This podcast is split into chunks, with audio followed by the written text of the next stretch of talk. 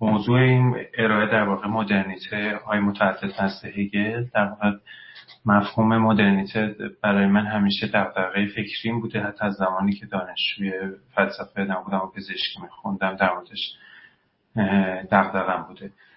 و اصلا یکی از دلایلی که به هگل هم علاقه من شدم به خاطر اینکه فکر می‌کردم همون موقع و تا حالا ادامه پیدا کرده که بهترین تبیین از مدرنیته رو هگل ارائه داده. این یه حالا یک پروژه فکری نسبتا طولانی مدت از حالات که دارم شروع کردم و احتمالا در چندین سال آینده درگیرش خواهم بود. حالا فارغ از کارهای جزئی تر کوچیکتر که مقاله چیزی بنویسم پروژه کتابی که دارم یکی از یکی از پروژه دو تا پروژه که دارم این پروژه است. همین جهت این چپتر خاص البته داره در یک کتابی بون انتشارات راتل چاپ میشه ولی با توجه به اینکه دغدغمه و 7 سال آینده روش کار خواهم کرد. خیلی ممنون میشم نظراتون رو بدونم و ببینم نگاهتون چجوریه. این یه مطلب. مطلب دوم این که یه مقداری این در واقع یه چپتر کتابی بوده که مخاطبش کسایی بوده که فلسفه هگل رو کم و بیش آشنان البته من فکر می‌کنم که کلیات بحث و خط استدلالی و مسیر بحث کم و بیش روشنه ولی اگر جاهایی روشن نبود دیگه ببخشید دیگه. به حال گفتم یه مقداری احتیاج پیش فرض داره که یه مقدار در مورد فلسفه هگل آگاهی ولی با این وجود گفتم مسیر کلی بحث کاملا قابل پیگیری خواهد بود. اگه اجازه بدید من یه لحظه تصویر خودم خاموش کنم چون اینجا دچار آدم تصویر خودش می‌بینه دچار دیوانگی میشه. یه لحظه اجازه بدین. خب الان باید شما قاعدتا تصویر منو ببینید و خود خوشبختانه خودم خودم رو نمی‌بینم. خب فقط فقط لطف کنید بنویسید که یه نفر بعد. متشکرم. خیلی ممنون. خب و باز ممنون میشم اگه در حین سخن ارائه که دارم لطفا سوال نپرسید. و یا حتی کامنتی در اون پایین ننویسید. علتش هم اینه که من آدم مولتی تاسکی نیستم. یعنی اگر کامنت بنویسید حواسم پرت میشه و دیگه می‌زنم تو جاده خاکی. یعنی یه ذره تا خودم رو جمع و جور کنم طول می‌کشه. همینجا به من رحم کنین لطفا در این در انتها من سوال جواب البته در خدمتتون هستم. خب و یه علامت play اون بالا هست که اگر شما علامت play رو بزنید یک فایلی رو هم می‌بینید به اسم هگل on multiple modernities IPM handout که شما می‌تونید اینو لطفا دانلود بکنید. من نمایش نمیدم. دانلود بکنید. می‌تونید در کنار تصویر داشته باشید. جاهایی که ارجاع میدن به این handout رو خواهم گفت. می‌تونید نگاه بکنید. ولی در کل و کلیت مسیر استدلالی در این handout کاملا مشخصه. اگرچه نسبتا خلاصه است. و و برای دنبال کردن و برای دنبال کردن شاید کمک کننده باشه. خب. خب با اجازهتون شروع بکنم. الان موضع در واقع اگر از روی handout نگاه بکنید Hegel's middle position on modernity و شروع بحث. این اینکه در واقع یه مزدخواهی دیگه هم بکنم و با اجازهتون شروع بکنم. اون که من متاسفانه خب اینو چون به انگلیسی نوشتم الان فرصتی هم نداشتم که به فارسی ترجمهش بکنم برای خودم. از روی متن انگلیسی هم ترجمه می‌کنم. امیدوارم که اگه یه زمانی کلمه پروندم انگلیسی پروندم ببخشید. حالا ساشا احتیاج نیست می‌تونه باشه. می‌تونم حذفش کنی. هر که دوست داری. خیلی خیلی احتیاج نیست حرف چیزی هست خب خب در واقع نظریات مدرنیته رو به صورت کلی می‌تونیم می‌تونیم به دو دسته خیلی کلی تقسیم بندی بکنیم. یه دسته کلی دسته ای که به قرن 19 هم برمیگرده و توسط فیلسوفای چون هگل در تفسیر متعارف و استاندارد و تکسبوکی هگل و جان استوارت میل و بعد جلوتر در نظریات جامعه شناسی که به عنوان مدرنیزیشن تیوریز بعد از جنگ جهانی دوم رشد کردن وجود داره و همچنین در یه سری آثار افرادی مثل فرانسیس فوکویاما. حالا این این نظریه مدرنیته در واقع میشه به شیوه اقتصادی و سیاسی بیان بشه. به شیوه اقتصادی منظور این که جامعه مدرن یک جامعه است که بر پایه نهاد بازار آزاد شکل گرفته و یک سری مقرراتی که مبادله یا آزادانه کالاها رو تضمین می‌کنن. به لحاظ سیاسی در واقع سامانه جامعه مدرن توسط یک سری اصول اولیه تعیین میشه. یکی حکومت قانون یکی حقوق و, و دموکراسی نمایندگی و, و عموما اینکه تصمیم های کلان جامعه توسط جمع جمعی جمع جبری افراد تک تک حساب تک تک به دست میاد. و از طبق این نظریه که من اسمش رو برای اینکه ساده تر بتونم بهش ارجاع بدم تو طول سخنرانی اسمش رو به همون عنوان مدرنیزیشن تیوری تئوری های مدرنیزاسیون مینامم. در واقع ادعاش اینه که تنها و تنها یک شکل از زندگی مدرن وجود داره همین که الان عرض کردم خدمتون یعنی یک مدرنیته مساوی است و معادل است با در واقع دموکراسی لیبرال سرمایداران سرمایداری و ادعا اینه که در واقع غرب اون چیزی که به غرب مطرحه در واقع این مدرنیته رو کاملا دست دست یافته بهش. و بقیه جای دنیا حالا اسمش با توجه به گفت دو دیسکورس های مختلف متفاوته حالا یا شرق یا جنوب جهانی یا جهان سوم اینا از تاریخ عقب موندن. و این کشورهایی که از تاریخ عقب موندن به قول معروف در waiting room ه در, در اتاق انتظار تاریخ هستن و وضعیت تاریخیشون هم یک وضعیت not yet یه یعنی نه هنوز نه هنوز هنوز به اونجایی که باید نرسیده. و باید صبر کنن تا به اندازه کافی mature بشن و بالغ بشن تا وارد مدرنیته بشن. خب حالا اگر ما بپذیریم که در واقع فقط یک شکل از مدرنیته وجود داره یعنی یک شکل واحد از مدرنیته وجود داره و دوم اینکه غرب کاملا به اون دست یافته و سوم اینکه کشورهای خارج از غرب خارج از محدوده غرب بهش دست نیافتن توجیه استعمار آسون میشه. البته این یک استدلال به قول معروف آپودیکتیک یک استدلال این نیست که این سه فرض داشته باشید. ولی به حال اگر داشت این فرض داشته باشید که یک شکل مدرن بیشتر وجود نداره غرب اونو بهش دسترسی پیدا کرده به صورت کامل کشورهای دیگه هم بهش دسترسی پیدا نکردن. توجیه استعمار خیلی آسون میشه. خب و در واقع در طول تاریخ هم همین اتفاق افتاده. یعنی شما کتاب اینو اگر نقل قول اول رو روی هنداوتتون ببینید می‌تونید که دنبال بکنید.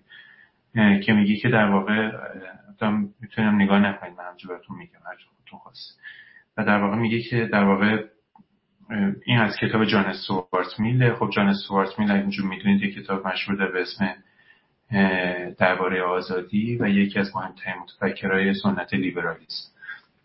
و این میگه که در واقع در این حال که خیلی یک نصار یک شورش عفی نسبت به اصل آزادی در جهان غرب داره بدون خجالت و با وقاحت بدون خجالت با وقاحت می نویسه که برای اون جوامع عقب افتاده که می‌توان آنها گفت که آنها در آنها در, در آنها خود انسان ها هنوز به مرحله بلوغ نرسیدند هیچ فایده آزادی نداره.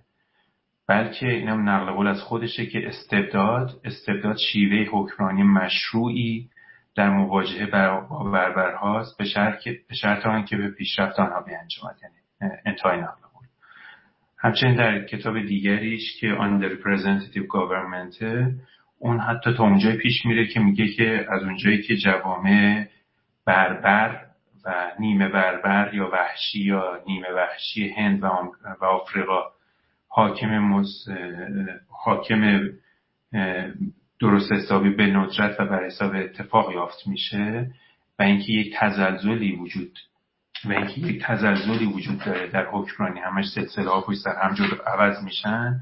لازمه که اون حکومتی که از خارج اینا رو استعمار می‌کنه که اینجا مقصود انگلستانه یک حکومت دیکتاتوری یک, یک حکومت مستبدانه رو حمایت بکنه و, و این رو یک توجیه تاریخی می‌کنه به اینکه این حکومت مستبدانه مستعمره در واقع کمک می‌کنه این کشورهای مستعمره رو از دوران بچگی تاریخی یا از وحشیت خودشون و از بربریت خودشون خارج بشن و کم کم وارد جهانی جهان جهان مدرنیتی که مبتنی بر آزادی بشه. خب حالا اینو خب در مقابل این جریان که در واقع یک جریانی یک تاساز و همساز همس یک دست کننده در دریافت از مدرنیته است و اینکه در این حال هم کاملا استعمارگرایانه است. در دهه 1980 در غرب یک نظریه رشد می‌کنه و به وجود میاد که بعدها به اسم پست کلونیال تیوری یا نظریه پس استعمار گرایانه یا پس استعماری مطرح مشهور میشه. و نظریه پس استعمارگرایی به صورت خاص توسط در درجه اول توسط یک سری روشنفکر هندی به دست میاد ولی اینها همشون شغلهایی در دانشگاه های خیلی مطرح آمریکا مثل کلمبیا، هاروارد یا شیکاگو و جای دیگه داشتن. خب حالا و این کتاب ها رو در اون فضا هم نوشتن حالا ادعایشون اینه که در واقع یک نویسنده مشهورش یا آقای به اسم دیپش چاکرابارتی یا به اسمش ذره خب هندی دیپش چاکرابارتی که این آقا یک کتابی نوشته به اسم پرووی، مثل یک, یک سیخ کباب سیخی شد؟ یوروپ. که یعنی اینکه در واقع پرووینس کردن اروپا یا حالا ترجمه کنم ترجمه خوبی نیست ولی راه دیگه نداره مثلا میشه گفتش که دهات کردن اروپا یا شهرستان کردن اروپا. از اسمش پیداست که پروژه چیه. از اسمش پیداست که پروژه از کتاب توسط انتشارات پرینستون چاپ شده و خودش هم استاد دانشگاه شیکاگو که از دانشگاه دانشگاه در علوم انسانی امریکاست.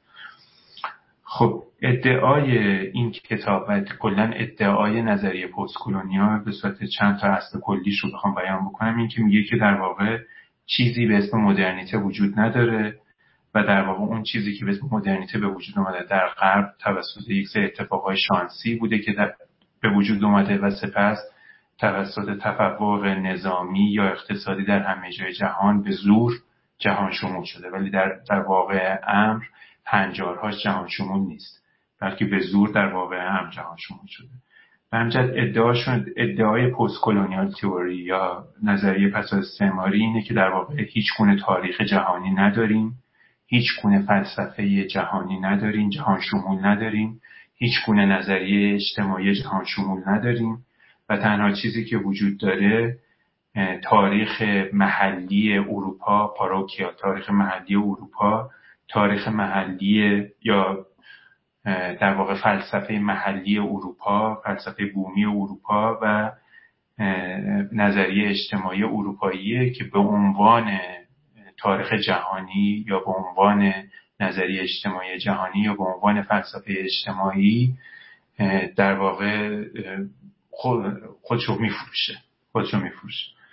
خب حتی بعضی از اینها اینقدر در واقع جلو میرن و افراطی هستن که میگه حتی چیزی به اسم علم مدرن هم نداریم. حتی مثلا فرزن فیزیک مدرن حتی هارد ساینس یعنی علوم سخت هم ادعای جهان شمول برای اونها اشتباه اینها مخصوص ناحیه خاصی از جغرافیایی هستن که اروپا حالا آمریکاست و در بقیه جهان مستاقیت و موضوعیت نداره. خب حالا موضوع از مسئله اصلی یعنی مشخصه اصلی نظریه پست کلونیال در واقع اینه که تاکید بر دیفرنس تاکید بر تفاوت و لغتی که خیلی دوست دارن و تو لغتاشون به کتاباشون به کار می‌برن این کامنشرابیلیتی این کامنشرابیلیتی که این یعنی غیر قابل مقایسه بودن. غیر قابل مقایسه بودن.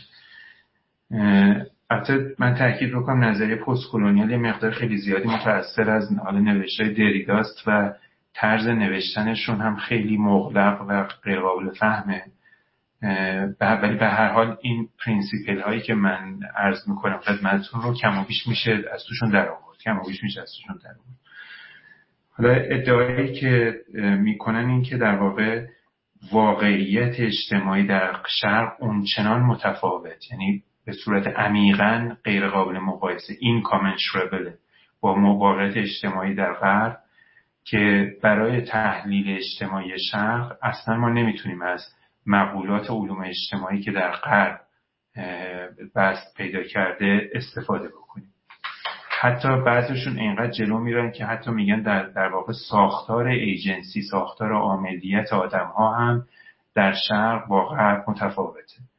همونجور که مثلا میگن که آدمای غربی بیشتر دقدق یعنی موتیویشنشون رانشون انگیزه مادی و فردگرایانه و اگویستیکه و انسانهای شرقی دقدقهشون بیشتر کامیونیتی یا دین یا سنته. و و در واقع اینقدر جلو میرن که حتی سیاست و اقتصاد رو هم با فرهنگ توضیح میدن. یعنی به جای یعنی فرهنگ رو کاملا متفاوت می‌دونن و حتی سیاست و اقتصاد رو از طریق مقولات فرهنگی می‌خوان توضیح بدن. حالا این یه واقعیته که در واقع نظریه پست کلونیال یک شغلهای آکادمیک بسیار خوبی برای یه ست دانشگاه بسیار بسیار عالی دنیا گفتم مثل کلمبیا و یا دانشگاه خیلی درجه یک دنیا فراهم کرده و معمولا همین استادایی که در اینجا هستن حالا یا مثل استیواک یا کسی دیگه آدمایی هستن که از نظر از, از ریشهشون شرقیه یعنی حالا یا هندی هستن یا حالا ایرانی هستن یا جای دیگه از هر جای دیگه دنیا هستن.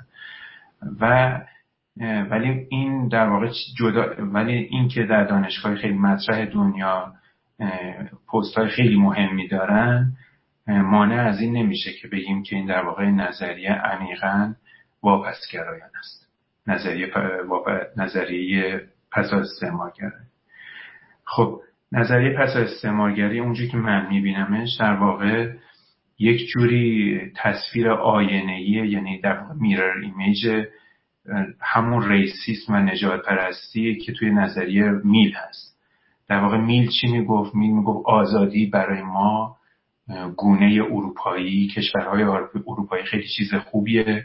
آزادی برای کشورهای بربر وحشی آدمای در پیتر چیزی.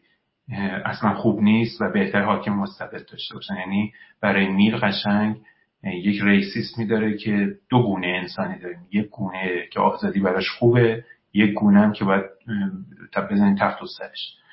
خب این نظریه پست کلونیال هم در واقع تصویر آینه اونها هست و میگه که اگرچه ایده های مثلا self-determination خودآیینی و یا خودآیینی جمعی و سیاسی ایده های مخصوص غربی ها و برای غربی ها خوبن و برای انسان های شرق که دغدغشون متفاوته.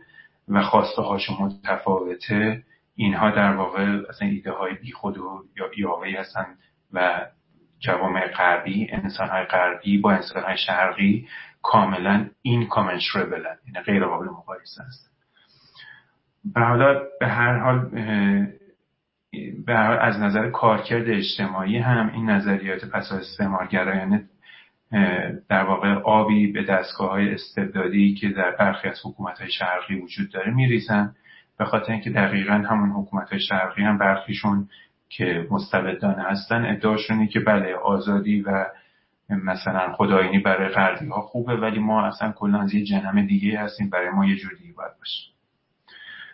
و ولی خب این هم از تاثیر آکادمی غربیه. یعنی در واقع چون های خیلی مطرحی هستن و دانشگاه خیلی مطرحی هستن و کتاب های خیلی انتشارات دانشگاه خیلی خوبی منتشر می‌کنن اینها در واقع یک لجیتیمیسی یا مشروعیتی در کل دنیا از طریق همین آکادمی غربی پیدا می‌کنه. حالا ادعای من تو این سخنرانی اینه که در واقع هر دوی این نظریات مدرنیزاسیون و پست کلونیال هر دو اینها نظریات باطلی هستن و اشتباه هستن. من واردشون نمیشم که چرا اشتباه چند تا انتقاد گفتم ولی به نظرم واضحه که چرا اشتباه.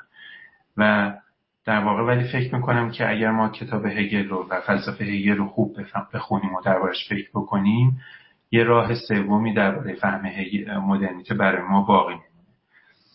که من در این سخنرانی در واقع قصدم اینه که این راه سوم رو توضیح بدم. خب حالا این راه سوم چیه؟ در واقع این راه سوم اینه که اگرچه این راه سوم تفاوت بین جوامع ها رو احترام می‌گذاره یعنی جوامع با هم دیگه فرق می‌کنن و این تفاوت رو من بعدا توضیح خواهم داد که یعنی چی. ولی و این از این نظر کاملا متضاد نظریه در واقع متضاد نظریه مدرنیزاسیونه ولی در عین حال گونه انسانی رو به دو گونه کاملا متفاوت تقسیم نمی‌کنه. و این ایده این کامنشربلیتی رو کاملا جدا می‌زنه. تفاوت رو میپذیره ولی در یک سطح دیپ و عمیقی انسان ها در دوره مدرنیته همگی شبیه به هم هستن و هیچ جوامع با همگی تفاوت بنیادی خب و, و در واقع این راه سوم که در واقع هگل هم به عنوان فیلسوف مدرنیته در واقع به عنوان عمیقا عمیقا انسان مدرنی بوده و دفاع می‌کرده از مدرنیته ولی در این حال هم یک تفسیر صرفا اروپا محورانه از مدرنیته ارائه نمی‌کنه. خب حالا کسایی که مخصوصا کتاب فلسفه تاریخ هگل رو خونده باشن که من توصیه می‌کنم که کسایی که می‌خوان هگل آشنا بشن این کتاب نخونن این کتاب خیلی کتاب بدیه. و, و کتابش هم نیست. در واقع سخنرانی هاش بوده که یه جای گفت سخنرانیش رو نوشتم ولی کتابی که خودش نوشته باشه نیست.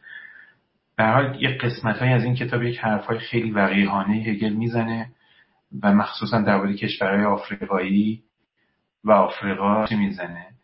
و اینو نزدیک می‌کنه. اگه بر پایه اون کتاب فلسفه تاریخ و همجوری اگر با اون کتاب هگل رو بشناسید عموما اشتباه هگل رو می‌شناسید. و اون رد کرد. اینه که در از این حرف می‌زنه که شبیه به جان سوارت میله و شبیه مدرنیزاسیونه ولی ادعای من اینه که اگر خوب هگل رو بخونیم و در موردش فکر بکنیم و مثلا چاپ شده خودش رو به صورت حقش و کتاب منطقش در در تقاطع این دوتا یعنی در مرز کتاب فلسفه حقش و علم منطقش که کتابایی هستن که خودش قلم خودش و چاپ کرده اینها شما نظریه مدرنیتش رو می‌تونید پیدا بکنید. حالا ادعای من چیه؟ که باید محتوی باشه حق درباره مدرن رو دفاع شما توضیح کلیت زیست اجتماعی. کتاب فلسفه علم منطقش کتابی است که خیلی کلی با معنی خاصی که خود هگل در نظر داشته. متاف... کتابی است درباره متافیزیک. ولی بخش سوم این کتاب که اسمش از مفهوم در واقع ادعای من اینه که یک سری نوعها می‌کنه که اون نوعها کلی بیان می‌کنه و ادعا می‌کنه که نوع و برای من مهمه که این دوتا رو همزمان با هم داشته باشیم. چون اگر فقط رو در کتاب فلسفه حقش داشته باشیم اتفاقی که می شکل زندگی مدرن همون موزیک می‌کنه و یک جوری نظریش کلپس می‌کنه به نظریه نه به نظریه مدرنیزاسیون. و از طرف دیگه اگر فقط جنبه های نرماتیو و جنبه های هنجاری فلسفهش رو بخونیم فلسفهش تبدیل میشه به نوعی از فلسفه سیاسی سیاسی جانراز. که حالا موضوع امروزمون نیست که به نظر من عمیق به واقع تاریخی توجه نمی‌کنه و فقط صرفا جنبای هنجاری یک جامعه مشهور رو بررسی می‌کنه. خب و پس به حال من شروع می‌کنم به به ادامه سخنرانی در جمهوری خیلی درخشان شروع می‌کنم به ادامه سخنرانی خب اگر حالا حالا وارد بخش دوم میشم در واقع شروع می‌کنم به کار اصلی مقاله. در واقع اولا اینکه این ایده کلی که فلسفه حقش نباید در پرتو کتاب علم منطقش خونده بشه یک ایده ادهاک یا من اندی به قول معروف نیستش بلکه هگل به صورت خیلی واضح و روشن اینو بیان می‌کنه. توی مقدمه کتاب فلسفه حقش میگه که متد کتاب فلسفه حق متأثر از متد کتاب متد دیالکتیکیه که متأثر از کتاب علم منطقشه و بعد تاکید می‌کنه که در واقع و فقط تنها وجه تاثیرش در متد نیست بلکه حتی تا حدودی در کانتنت هم تاثیر گذار خواهد البته اینو هگل میگه و رد میشه و صرفا میگه که برای فهم کتاب فلسفه حق فلسفه فهم فن کتاب علم منطقش در واقع پیش فرضه یعنی presuppose می‌کنه. یعنی فلسفه حق presuppose می‌کنه پیش فرض می‌گیره کتاب علم منطقش ولی اینکه دقیقا این رابطه presupposition چی هست رو توضیح نمیده و واردش نمیشه. حالا من تو این سخنرانی این جنبه های مختلفی داره که این رابطه presupposition رو توضیح بدم ولی تو این سخنرانی یه جنبه خاصش توضیح میدم و اون همینه که در واقع همین که عرض کردم خدمتون در مقدمه که در واقع جنبه های نورماتیو کتاب فلسفه حقش از طریق کتاب علم منطقش هستش که توجیه نهایی میشه یعنی تبیین نهایی میشه. حالا برای اینکه روشن بشه این قضیه اگه اجازه بدید من یک راه انحرافی از یک مورخ تا آلمانی استفاده بکنم و اون هم اسمش از راینهارت کوزلک که این آقای راینهارت کوزلک شغل هستیش تاریخ تاریخدانه ولی در عین حال یک مقالات خیلی مهمی هم در هیستوریوگرافی و یا نوشته. حالا اینم توی هنداتتون هستش که در واقع حرفی که داره می‌زنه آقای کوزلک چی هست. ادعا اینه که در واقع میشه که توی مقاله داره به اسم رسوب های زمان میگه که در واقع ما سه نوع نظریه سه نوع, سه نوع زمان تاریخی داریم. زمان زمان تاریخی اول رو اسمش رو می‌ذاره لایه singular events یا لایه در واقع اتفاقات یا رخدادهای تکین. لایه دوم رو اسمش رو می‌ذاره لایه لایه of repetition لایه رویدادهای تکرار شونده ساختارهای تکرار شونده و لایه سوم رو اسمش رو می‌ذاره لایه استعلایی. لایه اول چیه؟ منظور همون لایه سینگولار ایونته که در واقع هر اتفاقی که به صورت تکین رخ میده که این شامل مثلا جنگ ها پیروزی ها پیروزی در فلان جنگ شکست در فلان جنگ یا اتفاقات اقتصادی یا سیاسی یا در واقع بحران های اقتصادی سیاسی یا مثلا تغییرات مثلا کشف یا, یا اختراعات جدید در حیطه تکنولوژی. حالا ادعای آقای پوزلک اینه که این رویدادهای تکین به خودی خودشون قابل فهم نیستن بلکه اینا همیشه در داخل یک structures of repetition تکرار در واقع آشیانه کردن. و مثالی که خودش می‌زنه این مثال خود از کتاب خودشه که میگه که فرض کنید که شما تو خونه نشستی یک نامه دریافت می‌کنید که یکی از دوستای خیلی نزدیکتون فوت کرده. خب این نامه که شما دریافت می‌کنید که در واقع یکی از دوستای نزدیکتون فوت کرده یک رویداد تکینه اینجور نیست که همش اتفاق بیفته. ولی این در داخل یک ساختار اجتماعی که از برخی جهات اون ساختار تکرار شونده است رخ میده. به این شکل که مثلا باید یه آدمی باشه که هر روز نامه ها رو بیاره یک سیستم پستی باشه که هر روز این کار رو انجام بده. و اون لایه اول که لایه singular events هست در داخل این structures of repetition ه که به وجود میاد که که آشیانه کرد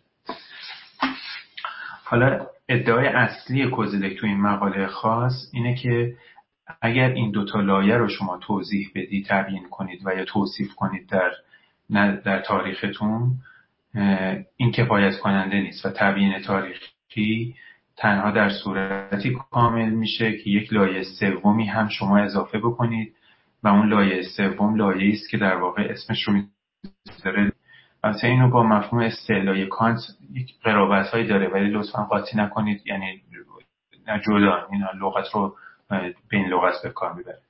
حالا لایه ترانسندنتال یعنی اینکه در واقع یک لایه‌ای که نسل های متوالی رو در واقع در رو متعین می‌کنه دیدگاه ها و جهانبینی های افراد در نسل های متوالی و حتی دو نسلی که با هم به صورت مستقیم نمی‌تونن رابطه گفتاری داشته باشن تعیین می‌کنه. یعنی یک, یک لایه مولتی جنریشن هست در طی چند نسل اتفاق میفته مثلا مدرنیته در طی مثلا 200 سال و چندین چندین و چند نسل نه یک نسل خاص.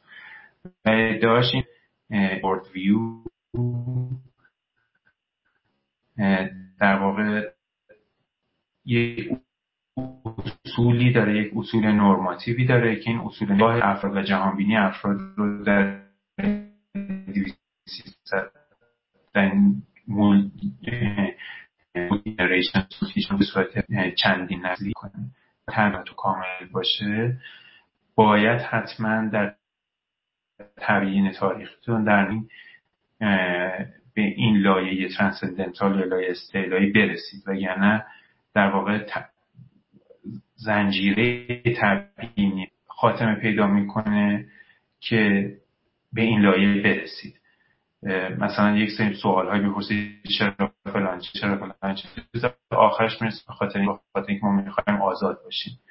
و این دیگه به نظرش دیگه برای تبیین کفایت کنن و تبیین بیشتری برای توی تاریخ نیست. و یک جور به یک جور ریگرس استاپر خب حالا این رو اگر ما ساختار فهم ساختار کوزلک رو به هگل استفاده بکنیم. به هگل استفاده بکنیم. به کوزلک گفتم تاریخدان معاصر چند, چند سال پیش بود کرد تاریخدان معاصر مثلا دهه 60 و 70 و 80 و اینها می نوشت 1960 و که میگیم میگیم در فلسفه حق هگل که کتابی درباره نهادهای مدرن می‌تونیم شما سه تا لایه رو جدا بکنید یک لایه لایه اولی که لایه اتفاقات immediate empirical اتفاقهای بیواسطه تجربی. یک لایه دوم لایه نهادهاست. و یک لایه سوم هم هستش که همین لایه هنجار هاست که در خود کتاب به صورت نهفته پیداست و تنها در کتاب منطق مفهوم کتاب علم منطقش به صورت کامل بیان میشه. مثال شما در زندگی هگل هم ببینید مثلا می‌تونید بگید یه سه اتفاقای مهمی افتاده که مثلا در تاریخ 23 مارس 1819 یک در واقع نمایشنامه نویس خیلی محافظه کاری وجود داشته که طرفدار سلطنت بوده و اینو یکی از شاگردای هگل ترور می‌کنه. و اتفاقی که میفته این که بعدش آشوب میشه مملکت و در نهایت هم این نیروهایی که طرفدار سلطنت بودن از این استفاده می‌کنن به عنوان بهانه تا نیروهای رفرمیست یا یا در واقع اصلاح طلب رو کاملا سرکوب حالا نکته ای که هستش این لایه اتفاقات خاص و یکتا. همیشه همونجور که گفتم در داخل یک structure of repetition یا لایه نهادها اتفاق میفته و موضوع کتاب فلسفه حق هگل در واقع این لایه دومه. بعضی موقع جاهایی از اون لایه اول صحبت می‌کنه به عنوان مثال ولی موضوع اصلیش در واقع دفاع از نهادهای مدرنه و یعنی نه و نه اتفاقهای خاصی که در هر مثلا ممکن اتفاق افتاده باشه و یه جاهایی هم تو کتاب خوش نشون بده.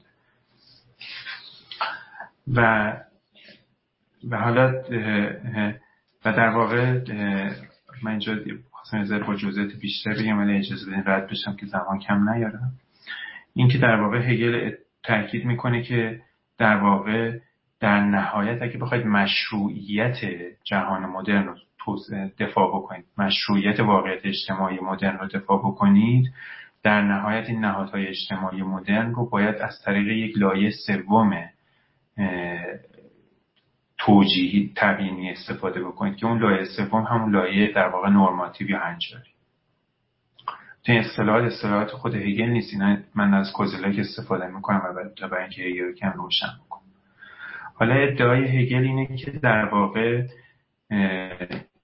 در نهایت همچنین در خانش من اونجوری که من کتاب علم منطق هگل رو می‌خونم که خانش خاصیه. یعنی عموما کتاب هگل و علم منطق هگل رو اینجوری نمی‌خونن. اینه که در واقع علم منطق هگل ساختار بسیار قسمت کتاب logic of concept ش به صورت خاص ساختار خیلی عام نرم هایی رو داره توصیف می‌کنه که نرم ها به لحاظ تاریخی اینجوری نیستش که صرف کاملا a priori باشن. بلکه نرم هایی هستن که زندگی افراد مدرن رو در حد مولتی جنریشن نه در حد یک, یک, یک جنریشن چندین نسل هدایت می‌کنن. و این در واقع بیان مفهومی این ساختار در واقع کتاب موضوع کتاب علم منطقش در کتاب منطق مفهوم. باز تاکید می‌کنم این خانش خیلی عجیب و غریبی از هگل و اینا ولی خب خانش من حالا. اینو بعد اگه خواستید زدم صحبت حالا این رو من این تقسیم بندی این ستا برام مهمه چون یه مقداری باعث میشه یه سری یک سری بدفهمی هایی که در فلسفه هگل میشه رو بشه ازش دوری گزید. یکی این به صورت خاص دو تا اختشاش مفهومی هست. یکی اینکه لایه اول دوم رو قاطی بکنیم. یعنی اینکه مثلا لایه اتفاقها رو با لایه نهادها قاطی بکنیم. یا لایه اون چیزی که اون لحظه لایه اون چیزی که اون لحظه در واقع موضوع قابل بحثه. و این رو حالا من حالا یه ذره حالا با دقت کمتر مثلا شما می‌تونید بگید که مثلا هگل رو همش انتقاد می‌کنیم بهش که ایدئولوژی در واقع حکومت پروست بوده و حکومت در واقع واپسگرا و سلطنتی پروست نه چون دوره پروست گفتم یه دوره هگل یه چرخشی می‌کنه حکومت پروست اولش یک حکومت رفرمیستی بوده ولی بعدش چرخش می‌کنه و حکومت کاملا سلطنت طلبانه میشه. و ادعای برخی مثلا مثل پوپر تو کتاب جامعه باز دشمنان اینه که در واقع هگل دفاع کننده از این حکومت پروس بوده. که این ادعا حداقل در خانش من یا در خانش کامل همه افرادی که حالا امروزه کار می‌کنن روی هگل این ادعا ادعای درستی نیست چون اصلا موضوع بحث هگل موضوع لایه اول نیست. موضوع بحث هگل در واقع دفاع از مشروعیت جامعه مدرنه که و و نه مشروعیت یک جامعه خاص اون جامعه پروس اون موقع بوده. همچنین اگه این دوتا لایر ما از هم جدا بکنیم. یک ذره باعث میشه که ما یه سری اشتباه یک سری اختشاشات مفهومی رو ازش جلوگیری بکنیم. حالا در مورد لایه دوم و سوم هم همینجور. اگر لایه دوم و سوم رو ما از هم جدا بکنیم در واقع اگر صرفا فلسفه حق هگل رو به عنوان لایه دوم یک تئوری نهادها بخونیم خیلی ساده تبدیل میشه به یک نوع نظریه مدرنیزاسیون به این معنی که تنها شکل زندگی مدرن همون نهادهایی که هگل بیان می‌کنه تو اون کتاب و دیگه شکل دیگه امکان پذیر نیست. در صورتی اگر در پرتو این لایه سوم بخونیم باید ببینیم که اصلا حالا اون نهاد خاص موضوع بحثش نیست بلکه نوعی مشروعیتش نوعی ریزنینگی داره که یک مقداری از اون نهادها خودش جداست. یک مقداری به این دلیل نهادهای خاصی مدرن هستن که اون نرمهای مدرن رو متجلی می‌کنن. اگر اون نرمهای مدرن رو متجلی نکنن در اون صورت در اون صورت هم باید گذاشتشون کنار. خب حالا همین بنجا اینم کمک کننده است برای اینکه مثلا یک سری مثلا نظریات فوکویاما چون فوکویاما به هگل خیلی ارجاع میده ولی خب تفسیر خیلی بدی از هگل داره. و اون همینه که در واقع بعد از اینکه فروپاشی اتحاد جماهیر شوروی فوکویاما ادعا می‌کنه که در واقع ما به تاریخ پایان تاریخ رسیدیم و پایان تاریخ هم همین جهان لیبرال در واقع مبتنی بر سرمایه‌داریه و آلترناتیو دیگری وجود نداره. البته فوکویاما الان اخیرا نظراتش رو عوض کرده. و این کتاب مثلا مال هم دهه 90 اخیرا نظراتش رو عوض کرده. و اینو ارجا با ارجا به هگل توجیه می‌کنه. و در صورتی که هگل اینجوری نیست. در واقع هیچ ن... برای هگل اونجوری که من الان ارائه خواهم داد در واقع گفتم نهادهای مدرن تنها در یک شکل خاص مدرنیته وجود نداره بلکه می‌تونه مدرنیته های متعدد وجود داشته باشه. ولی این مدرنیته های متعدد در این شکل هم. باید یکسان باشن که در واقع هنجارهای عام هنجارهای متانورم های هنجارهای بالاترین سطح هنجارهای عام مدرنیته رو در واقع متجسد بکن. خب حالا رسیدم به بخش سوم سخنرانی که در واقع درباره سه تا نرم اصلی مدرنیته است سه تا نرم اصلی مدرنیته است حالا اگه اجازه بدید من بازم حالا یه ذره سریعتر رد بشم اینجا رو. حالا امروز یه ذره آروم دارم صحبت می‌کنم. سریعتر رد بشم. و اون هم این که حالا ادعای هگل اینه که اگر هر کسی حالا کتاب هگل رو خونده باشه در واقع هر کدوم کتاباش موضوع اصلی فلسفهش آزادیه و به نظرش می‌رسه که نرم و یا هنجار اصلی جامعه مدرن آزادیه. و این هنجار رو اینکه چه جوری باید این هنجار رو دفاع کرد و و مشخصات آزادی در واقع چیه در سطح انتظایی و مفهومیش رو در کتاب علم منطقش انجام میده و نه در کتاب فلسفه سیاسیش البته کتاب فلسفه سیاسیش متأثره ولی این نیست که مستقیما اونو اپلای کرده باشه. ولی در ولی تبیین نهاییش در واقع در اون کتاب علم منطقش که اصلا مفهوم آزادی رو توضیح حالا ادعا در واقع اینه که حالا ولی اگه اجازه بدید من ترجمهش بکنم در زبان در واقع اجتماعی و سیاسی که ادعای هگل که در واقع نرم اصلی مدرنیته آزادی است. و نه در واقع مثلا رفاه نه خوشبختی نه امنیت نه مثلا مهار طبیعت نه مثلا افزایش طول عمر نه افزایش مثلا ثروت اینها نیست. به نظر مدر... به نظر هگل مدرنیته مشروعیت داره به خاطر اینکه زندگی آزادانه رو برای انسانها امکان پذیر می‌کنه و محقق می‌کنه و نه به خاطر اون چیزای دیگه. حالا در واقع حالا اگر کمی درباره آزادی مفهوم آزادی و لیترچر آزادی رو خونده باشید در بحث سیاسی فلسفه سیاسی یک نوع نظریه سیاسی هستش که در واقع آزادی و آزادی منفی در نظر می‌گیره و آزادی منفی به معنی این که آزادی عدم مداخله. منفی بودنش از اون لغت عدمش میده نبوده یه چیزی. و ادعای که تا زمانی که در امور من مداخله نمیشه و تا اونجایی که در امور من مداخله نمیشه من آزادم. خب این نظریه به یک یک وجه یک جنبه ای از نظریات سیاسی لیبرال نه همشون. یک خط فکری نظریه سیاسی لیبرال به عنوان به عنوان نظریه سیاسی غالب بوده. مثلا شما اگر آیزا برلین رو بخونید به همچین نظریه اعتقاد داره. و تو خود اون مقاله مشهورش درباره آزادی آیزا برلین توصیف می‌کنه که شما اگرید و اینم خیلی به صورت مثلا فضایی و زمانی و فضایی و کوانتیتیتیو می‌فهمه نه به لحاظ مفهومی. اگر که این محدوده شما اینجور بهتون فش... محدودتون تو محدوده کسی شما رو دخالت نکنه در اون ساعت آزادید. حالا می‌خواید در یک حکومت دموکراتیک زندگی بکنید یا می‌خواید در یک تحت یک حکومت مستبدانه ای که مثلا اون آدمی که شاه آدم شاه خیرخواهیه. تا زمانی که در امور فردی شما دخالت نکنه شما آزاد رابش که مثلا حافظ جمهوری مشهوری داره که میگه که شما در این محدوده آزادید و نظر برلین هم خیلی عمیقا تحت تاثیر نظری هاست. که حالا چه فارغ از این که در این لغت های خود هابسه که در لوکا لوکای republican یعنی جمهوری جمهور جمهوری republican نه به ترامپ. یعنی در جمهور لوکا زندگی کنید یا اینکه در یک در قسطنطنیه Constantinople قسطنطنیه مستبد. تا زمانی که محدوده آزادی شما محدود نشده در واقع شما آزادید. گفتم من یه مقدار سخنرانی جنبه پروگراماتیک داره پروگراماتیک داره یعنی برنامه یعنی من وارد استدلال ها نمیشم فقط طرح خیلی کلی رو دارم بیان می‌کنم وگرنه اینها هر کنش مصادف جداگونه نمیشه در موردش استدلال کرد. حالا در واقع نظریه هگل اینجوری نیست. یعنی شما تا زمانی که در داخل یک جامعه آزاد که به صورت دموکراتیک اداره میشه زندگی نکنید و در اون مشارکت نکنید آزاد نیستید حتی آزادی فردی هم ندارید.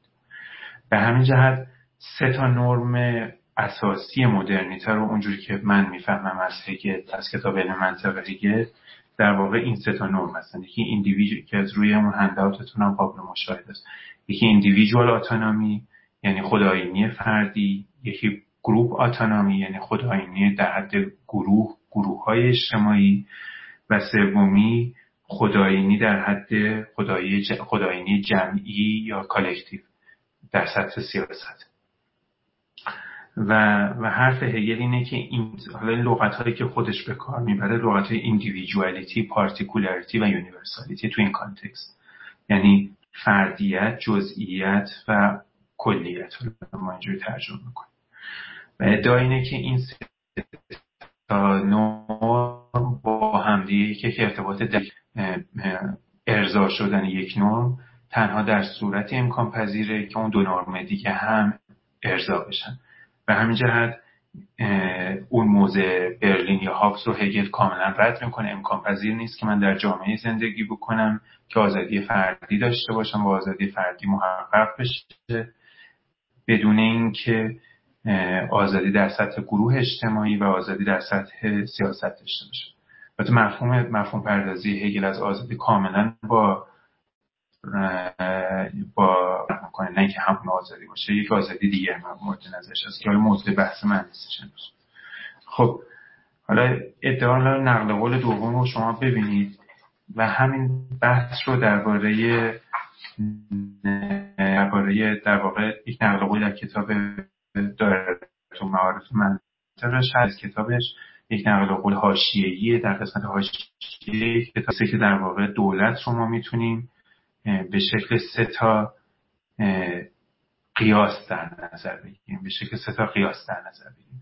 به نظرش میاد که individuality particularity و universality سه تا ترم هستن و حالا منطق هگل ترم لاجیکه. یعنی منطق چیزایی که به ارتباط پیدا می‌کنن ترم ها هستن و از این نظر منطقه ارسطویی و حالا من وارد بحث منطقه هگل نمیشم بحث استفاده خاصی که در اینجا می‌خوام ازش بکنم به کار میگم. ادعای هگل اینه که در واقع این جزئیت کلیت و فردیت اینها باید با یک سری قیاس هایی با همدیگه ارتباط پیدا بکنن و با هم به میانجی همدیگه ارتباط پیدا بکنن.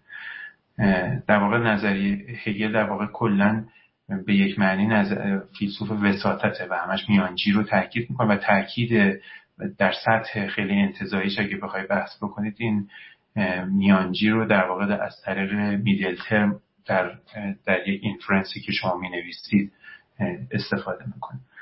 حالا من نقل قول رو برای اینکه حالا خیلی عقب موندم از زمان اگه اجازه بدید نمی‌خونم ولی ما میشه گفتش که منظورش چیه؟ یکی این که در واقع فردیت موضوع اولی این که در واقع سه تا قیاس وجود داره که این شکل کلی زندگی مدرن رو می‌سازه. قیاس اول قیاسی است که بین جزئیت یا همون گروپ بین در واقع کلیت میدل ترم ایفا می‌کنه بین کلیت و فردیت. و منظورش چیه؟ یعنی اینکه در جامعه مدرن در این استفاده خاصی که من دارم می‌کنم. من بحث منطقیش رو پیش نمی‌برم. به استفاده خاصی که در این مقاله دارم من می‌کنم اینه که در واقع جامعه مدرن جامعه که افراد به صورت تک و جدا افتاده با دولت روبرو نیستن. دولت به مسابقه کلی است. بلکه یک نهادهای سنفی اتحادیه ها یا نهادهای مدنی وجود داره که میانجی هستند بین فرد و دولت تا تا دقدقه ها و مشکلات و خواسته های فرد ترجمه بشه به اون پروسه سیاسی که مشخصه مومنت کلیت. دومین قیاسی که درباره صحبت می‌کنه یه در واقع قیاسی است که اون چیزی که در میدل ترمش ایندیویژوالیتی فردیت. و ادعا اینه که در واقع فرد افراد یک سری مهره صرف در داخل سیستم نیستند.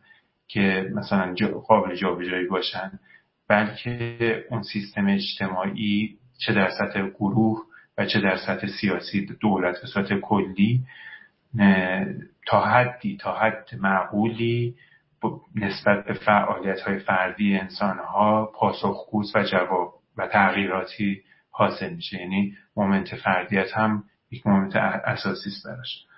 و سومیش اینه که و مهمترینش در واقع moment universality یا moment کلیته که در واقع بین فردیت و جزئیت قرار وساطت بکنه و ادعای کلی هگل اینه که در واقع دولت یا اون کلیت به این دلیل کلیت چون پروسه های سیاسی پروسه هایی هستن که در واقع همه افراد هستن نه در واقع فرد خاصی گروه خاصی.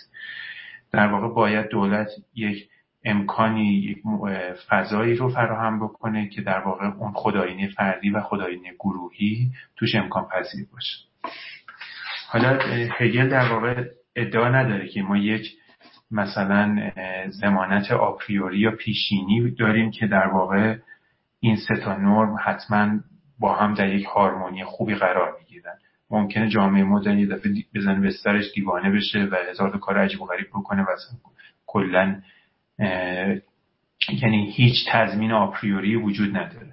ولی ادعاش اینه که و بعد ادعاش اینه که هیچ بلوپرینت هیچ در واقع هیچ کپی مشخصی هم وجود نداره که شما همینجور شابلون بزنید برای هر موقعیت خاص. ولی به نظرش اینه که جامعه مدرن جامعه ای است که در واقع در هر موقعیت خاصی با هر شرایط خاصی که به وجود میاد مثلا تغییرات تکنولوژیک جدید به وجود میاد مثلا کرونا به وجود میاد ساختار اتفاقات سیاسی جدید به وجود میاد. میگه که یک بلنسی رو حفظ می‌کنه. تا سعی می‌کنه که یک بلنسی بین اینها حفظ بکنه و اگر این کار جامعه مدرن به صورت مدام این کار رو انجام میده در واقع اسمش رو میشه گذاشت به عنوان جامعه مدرن. به همین جهت برخلاف تصور برخی که هگل رو می‌خونن هگل در واقع فلسفه تاریخش کاملا به یک معنی خاصی که عرض می‌کنم خدمتون اوپن اندده یعنی گشوده است نسبت به آینده و اینجور نیستش که آینده فکر کنه آینده گشوده است نسبت به آینده. به این معنی که اگرچه فکر می‌کنه در سطح نرم ها به یک معنی در سطح نرم ها و هنجارها به یک معنی این هنجارها به یک معنی فیکس شدند یعنی این هنجارها هنجارهای مدرنیته هستند و این هنجارها همونجور که گفتم یکی در واقع خودآیینی فردی individual autonomy خودآیینی گروه ها group social autonomy و خودآیینی سیاسی یا collective political autonomy اینها اگرچه تا fix هستن ولی اینکه چجوری در هر شرایط خاصی ترجمه بشن این کاملا بازه و می‌تونه اصلا نهادهای اجتماعی مدرن کاملا تغییر بکنن. ولی تا جایی مدرن هستن که به این نهادها به این نرم ها در واقع این نرم ها تا, تا حدود خوبی نه تا کامل که امکان پذیر نیست تا حدود خوبی در واقع این نرم ها رو متجسد بکنن. خب حالا این من جنبه نرماتیو فلسفه هگل رو در تئوری مدرنیتش بیان کردم.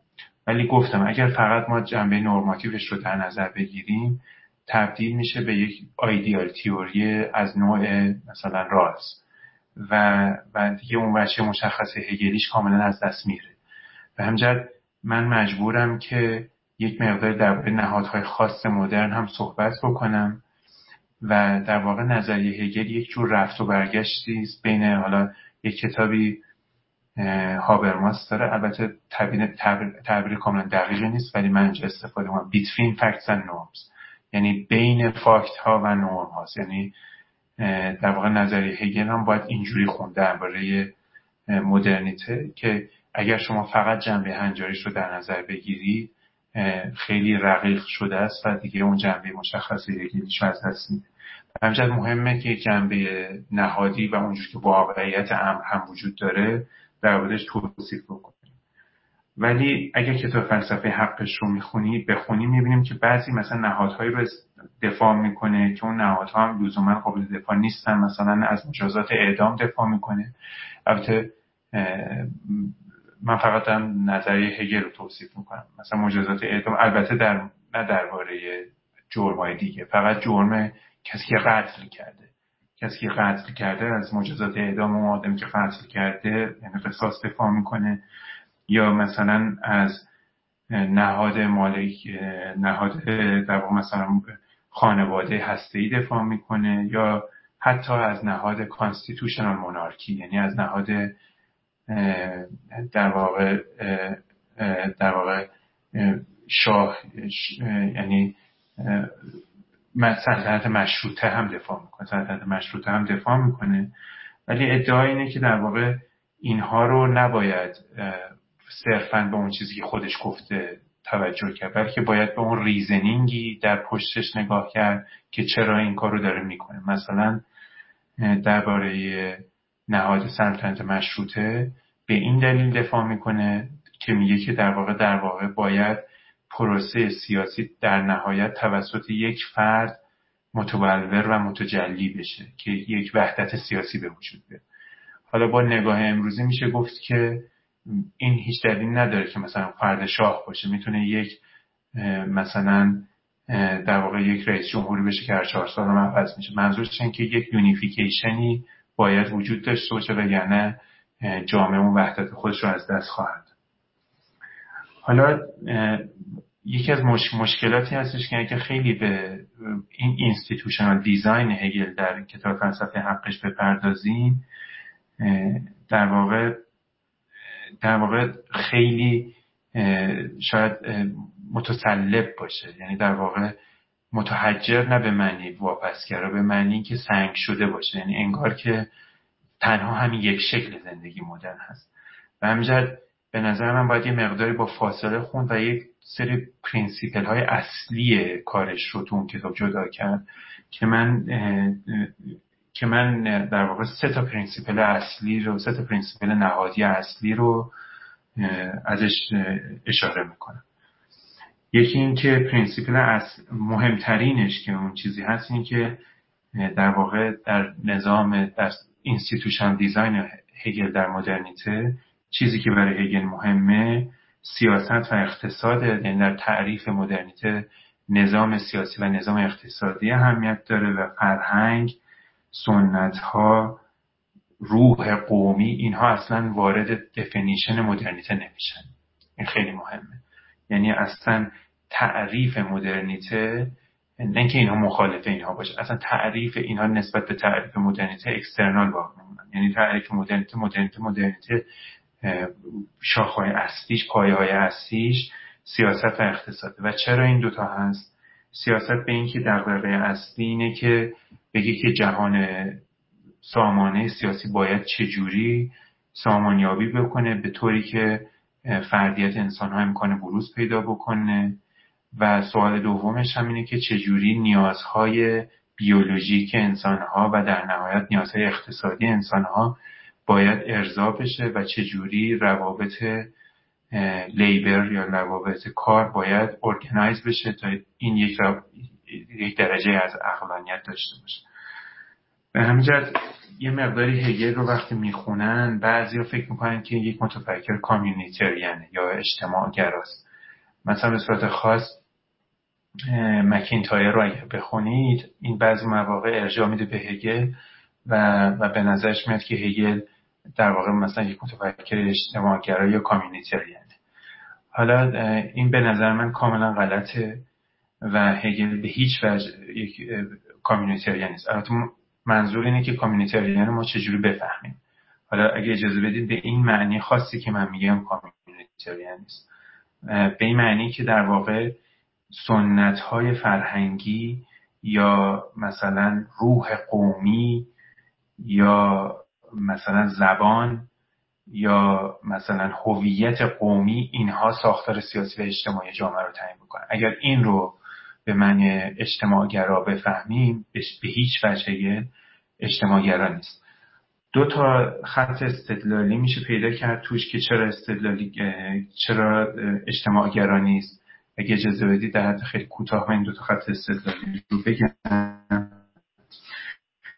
خط استدلالی مدرن به صورت خیلی غیر قابل پاک کردنی یک پلورالیسمی در جامعه وجود داره و شما اگر یکی رو مثلا یک هویت قومی رو مبنا قرار بدید برای تعیین ساختار سیاسی و اجتماعی یک جامعه در اون صورت لاجرم به حذف بقیه هویت های قومی یا نژادی یا فرهنگی یا سنتی می انجام به همین جهت مخالف اینی که مبنای ساماندهی اجتماع در واقع یک مبنای ساماندهی اجتماع در واقع هویت قومی یا نژادی یا فرهنگی اینجور چیزها باشه. یک خط استدلالی دیگه این داره که اینکه به نظرش میاد که انسان مدرن باید درجه ای از خودبیگانگی داشته باشه. اینو من تاکید می‌کنم از خودبیگانگی رو عموما به یک مفهوم منفی در نظر می‌گیرن. برای هگل بستگی داره چجور بفهمید. در نوعی از خودبیگانگی خوبم هست به نظرش. چرا؟ به معنی خاصی که میگم. به نظرش میاد که اگر شما خیلی غلیظ در داخل فرهنگ قومی خودتون مغروق باشید در فرهنگ فرهنگ خودتون مغروق باشید در اون صورت اون critical stance در اون صورت اون فاصله ای رو که با اون قوم در فاصله انتقادی رو از دست می‌دید. در صورتی که وجه مشخص جامعه یا زیست مدرن این که این critical stance رو داشته باشید. به همین جهت مخالف اینه که کلا یک هویت قومی هویت منو تشکیل بده. من ممکن مثلا به لحاظ هویت قومی البته هیچ خودم identify نمی‌کنم با فارس بودن ولی فرض کنید که مثلا می‌کنم. اصلا نمی‌دونم. حالا فرض کنید یک آلمانی مثلا مثلا عوض می‌کنم که من فرض کنید یک آلمانی با هویت آلمانی خودش اگه خیلی غلیظ مثلا خود آیدنتیفای بکنه شاید مثلا مثلا مخالف مهاجرا باشه حتی مثلا شاید دفاع بکنه از یه آدم مثل هیتلر. و این به نظر هگل باید شما یک درجه از خودبیگانگی نسبت به اون محیط اطرافتون داشته باشید. وگرنه اصلا انسان مدرن نخواهید به همین جهت این مهمه که به همین جهت این مهمه که در واقع فرهنگ در دفینیشن مدرنیته هگل وارد نمیشه. اینو من باز تاکید می‌کنم فرهنگ در ساختار فکری هگل اون چیزی که مهمه ساختار اقتصادی و سیاسی و ارتباط بین این دوتاست و فرهنگ و چیزهای مشابه فرهنگ واردش نمیشه. البته از یک فرهنگی دفاع می‌کنه و در داخل کتاب فلسفه سیاسیش میاره ولی اون فرهنگ سیاسیه. و فرهنگ سیاسی و لغتی که به کار می‌بره political disposition ه یعنی میگه انسان مدرن باید یک خلق و خوی سیاسی داشته باشه به شکل خاصی که عرض می‌کنم خدمتتون که این در واقع political disposition یعنی چی؟ disposition هم یک لغتی که در مثلا اخلاق ارسطویی میاد به این معنی که خلق و خویی که عمیقتر از احساسات لحظه ای منه. یک خلق و خویی که در واقع شخصیت من رو شکل میده. میگه انسان مدرن بش که شهروند یک جامعه مدرن هست باید یک اعتمادی به پروسه کالکتیو دموکراتیک داشته باشه و, و حتی در مواقعی که مثلا نفع صرفا فردیش در تضاد با نفع عام یا خیر عام نه نفع عام خیر عام قرار می‌گیره خودش به صورت به قول معروف خود به خود اون خیر عام رو برتری بده به, فرد به, به, به نفع صرفا فردیش اگه اینا در, در, در, در, در, تضاد با هم قرار بگیره. خب به همین یک فرهنگ براش اهمیت داره ولی فرهنگ فرهنگ سیاسی است و نه فرهنگ قومی یا نژادی یا زبانی یا چیزای دیگه. یعنی فرهنگی است که از ساختار سیاسی نشأت می‌گیره و نه و قبل از ساختار سیاسی نیست در واقع بعد از به لحاظ مفهومی بعد از ساختار سیاسی میاد. به همجد ساجد اگه اجازه بدی من ادامه بدم. من هنوز خیلی مونده ولی تموم می‌کنم تا پنج و نیم. ولی اجازه اگه ببخشید از می‌خوام. درکی نداشتم اونقدر طول می‌کشید خب و دوم اینکه حالا این حالا درباره ارتباط ساختار سیاسی و اقتصادی صحبت می‌کنه که اگه اجازه بدید در خلاصه در واقع اینه که میگه که ادعای هگل اینه که جامعه مدرن برخلاف جوامع سن... جوامع پیشا مدرن قرون وسطای باستان در یونان باستان هیته اقتصاد یک هیته مستقل است و قابل تقلیل به هیته سیاست نیست. به نظرش میاد که هیته اقتصاد قوانین خاص خودش رو داره و اصلا توصیف و توصیف می‌کنه که اصلا به همین دلیل هست که انسان امکان متشکر متشکر پنجم حتما تمام میشه. خیلی ممنون. هیت اقتصاد یک سری قوانین مستقل از خودش رو داره و و اینجور نیست که مثلا توسط دستورهای من اندی سیاسی مثلا بشه تغییرش داد. این رو میپذیره هگل ولی در این حال این معنیش این نیستش که اینا باید کاملا از هم جدا باشن. به نظرش میاد که هیته سیاست باید هیته اقتصاد رو در واقع تنظیم بکنه. ولی در عین حال به صورت رلاتیو یا به صورت نسبی اجازه بده که در واقع اون نظم اقتصادی خودش در واقع کار بکنه. ولی باید اون رو تنظیم بکنه و مقررات مثلا مقررات کار داشته باشه مقررات حداقل حقوق داشته باشه اینجور چیزها و یا و اینکه و حتما اینکه یک یونیورسال یک یک یک سطح رفاه اولیه برای همه افراد باید حتما باید وجود داشته باشه. و باز هم ادعاش اینه که حتی اگر مثلا اینکه یک کسی تو خیابون سطح آشغال جمع بکنه که این روزها تو ایران هم خیلی فراوونه این نیستش که مثلا فقط مشکل اون باشه بلکه در واقع آزادی, ف... آزادی من رو هم تحت شعار قرار میده. یعنی ادعای هگل حالا همونجور قبلا گفتم یک اینها در هم آمیخته است. یا یعنی یک جامعه یا همه با هم آزادن یا هیچ کس آزاد نیست. اینجوری نیستش که بشه گروه های رو جدا کرد و بگی که مثلا حالا. به براش مهمه که حتما یک درجه رفاه نسبی رو همه داشته باشن. ولی با این وجود براش مهمه که میگه که نباید حیطه سیاست کاملا حیطه اقتصاد رو در خودش ادغام بکنه. دغدغش هم دغدغه اقتصادی نیست در درجه اول. دغدغش دغدغه باز هم همون self determination به این دلیل که میگه که حیطه اقتصادی و نهادهای اقتصادی و نهادهای صنفی و اتحادیه ها اینها باید یک درجه از autonomy داشته باشن درجه از استقلال داشته باشن که امکان خودآیینی گروهی یا group social group self determination رو امکان پذیر بکنن.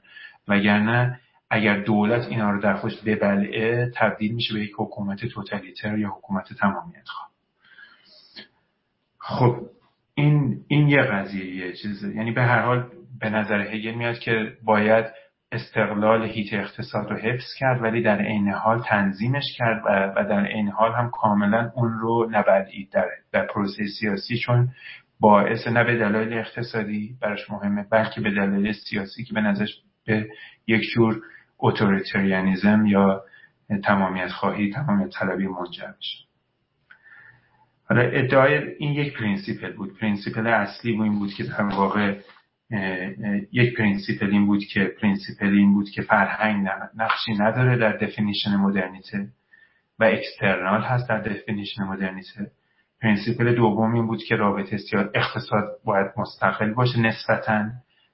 ولی سیاست اینو باید کاملا مقررات با مقرراتی اون رو هدایت بکنه و در داخل یک بستر مقررات و قوانین کار و رفاه نسبی برای همه شهروندا از هر گروهی که هستن فراهم باشه. و, و سومین principle ی که در فلسفه حقش هست اینه که اعتقاد داره که horizon ما در جهان مدرن یک یک horizon post-Westphalian ه که در واقع یک horizon ی است که انسان یعنی دولت ملت وجود داره و دولت ملت ها باید به همدیگه احترام بگذارن و و در واقع ساورنتی همدیگه رو بپذیرن.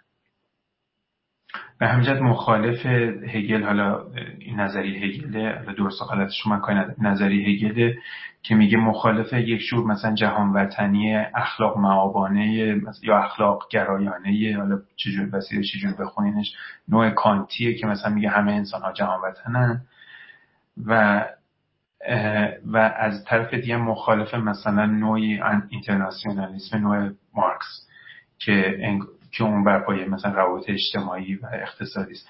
علیه این دوتا هست چون به نظرش میاد که از لحاظ فیزیبیلیتی امکان پذیر بودن هورایزن ما افقی که در جلوی ما وجود داره افقی است که در واقع افق دولت ملت. خب این بخش چهارم از مقاله منم تمام شد به بخش پنجم می‌رسیم و من حالا امیدوارم هم به در یه رو به آینده اینو تمام بکنم. خب حالا حرف من این بود که در واقع پس یک یک ما از یک طرف ما از یک طرف یک سری اصول هنجاری مدرن داریم که اون اصول هنجاری مدرن در واقع اصول هنجاری هستند که فردیت خداینی فردی خداینی گروهی و خداینی سیاسی در سطح سیاست و از طرف دیگه یعنی جامعه یعنی آزادی رو صرفا هگل property individual ها نمی‌دونه. حتی property گروه هم می‌دونه و property دولت هم می‌دونه. یعنی دولت دولت دموکراتیکی باشه. گروه ها گروه هایی باشن که آزادی آزادی داشته باشن و افراد هم افرادی باشن که در واقع بتونن فردیت خودشون رو محقق بکنن. و از یه طرف هم یک سری institutional principle هایی رو من عرض کردم خدمتون که اون institutional principle ها یکی جدایی یکی بی ربط بودن فرهنگ به definition مدرنیته و دومی جدایی اقتصاد از سیاست تا حدودی تا حدودی و سومی هم در واقع در واقع در واقع مثلا اصل ملت دولت. حالا من در یک کتابی که نوشتم توصیف کردم که در واقع پروژه هگل در در فلسفه حقش یک جوری شکست می‌خوره. به خاطر اینکه در واقع این ایدئال های آزادی در داخل جامعه سرمایه داری که تصمیم های کلان جامعه توسط سرمایه متعین میشه امکان پذیر نیست. و به همین جهت هگل یه مقداری قدرت اقتصاد رو دست کم گرفته بوده و فکر می‌کرده که در مشکل اصلی اینه که سیاست اقتصاد رو ببره. ولی به صورت خاص به خصوص در کشورهای غربی یا به خصوص در امریکا که حالا من بودم اونجا درس خوندم یعنی پروسه های اقتصادی هستند که حتی پروسه سیاسی رو کاملا متعین می‌کنن. به همین من حالا استدلال اصلی که در اون کتابی که دار نوشتم استدلال اصلی این که اون پروژه فیل میشه پروژه هگل ولی از کتاب علم منطقش البته اون از یک راه دیگه وارد شده بود. از کتاب منطق ذاتش میشه یک نظریه انتقادی استخراج کرد. حالا برای اینکه به همین اون کتاب فلسفه حقش را به خودی خودش بخونیم به نظرم با تغییرات تاریخی که ما داشتیم قابل دفاع نیست. قابل دفاع نیست. ولی به نظرم میاد ممکنه ولی مطمئن نیستم. ممکنه اگر که کتاب فلسفه حقش رو در پرتوی این اصول نرماتیو بخونیم یک راهی برای ما بگشایه که یک راه سومی برای مدرنیته به فهم مدرنیته بفهم. خب من اگه اجازه بدید بار دیگه من به کوزلک رجوع می‌کنم. کوزلک اینم در واقع بخش پنجم مقاله است که در واقع کوزلک ادعای دو میگه که تاریخ دو تا metahistorical category ما داریم. یکی یعنی دو تا مقوله فراتاریخی داریم که یکیش مقوله تجربه یا experience و یکی مقوله expectation یا انتظاره. و لغت هایی که به کار می‌بره space of experience or Erfahrungsraum یعنی یعنی در واقع فضای تجربه و horizon of expectation یا Erwartungshorizont که در واقع یعنی افق انتظار. و به نظرش میاد که در واقع هر انسانی در هر دوره تاریخی که زندگی بکنه تجربه زیستش از طریق تلاقی این دوتاست که شکل می‌گیره. حالا اون برای کوزلک اگه بخوایم شاید توصیف بکنم که چی چجوری داره توصیف می‌کنه در واقع horizon experience در واقع معطوف به گذشته است و به نظرش میاد که دریافت گذشته یک جوری در زندگی ما ادامه پیدا می‌کنه. حالا این به شکل مثلا تاریخ کتبی یا شفاهیه به شکل نهادهای اجتماعی که ما داریم حتی زبان که داریم که یک نهاد اجتماعی که اینها خودشون متأثر از تاریخی هستند که به وجود آمدن یعنی یک به صورت ناخودآگاه در, در زندگی روزمره ما گذشته حضور داره. و و, و, و سنت ها و چیزهای دیگه که از گذشته به ما رسیده. در مقابل expectation یا انتظار یک چیزی معطوف به آینده است. و, حرف کوزلک اینه که در واقع اینا کوزلک هگل نیست. کوزلک حرف کوزلک اینه که در واقع ما آمال و آرزوهامون و ترس ها و استراب ها کنجکاوی ها نگاهی که با آینده داریم همشون ترجمه میشه به تجربه زیسته اجتماعی امروزمون. یعنی تجربه ای که از آینده داریم هم در تجربه زیسته امروز ما حضور داره. خب. و بعد تاکید می‌کنه که این دوتا از هم کاملا مستقل از هم نیستن. از یه طرف در واقع اون انتظاری که ما از آینده داریم توسط تجربه گذشته ماست شکل می‌گیره. یعنی یک دفعه انتظار عجب و غریبی از آینده نداریم بلکه متأثر از تجربه گذشته ماست. و از طرف دیگه هم گذشته مثل مثلا این گونی سیب زمینی نیست که سر سیب زمینی ریخته باشی به صورت همجور بی تفاوتی توش. بلکه این آمال و آرزوها و دقدقه هایی که معطوف به آینده است یک جوری تجربه تاریخی. ما رو هم شکل میده. تجربه تاریخی گذشته ما رو چون یک قسمت های از تاریخ برامون برجسته تر و مهمتر میشه و بالا میاد. به همین تجربه ما یک در, در conjunction ه در تلاقی experience و expectation رخ میده.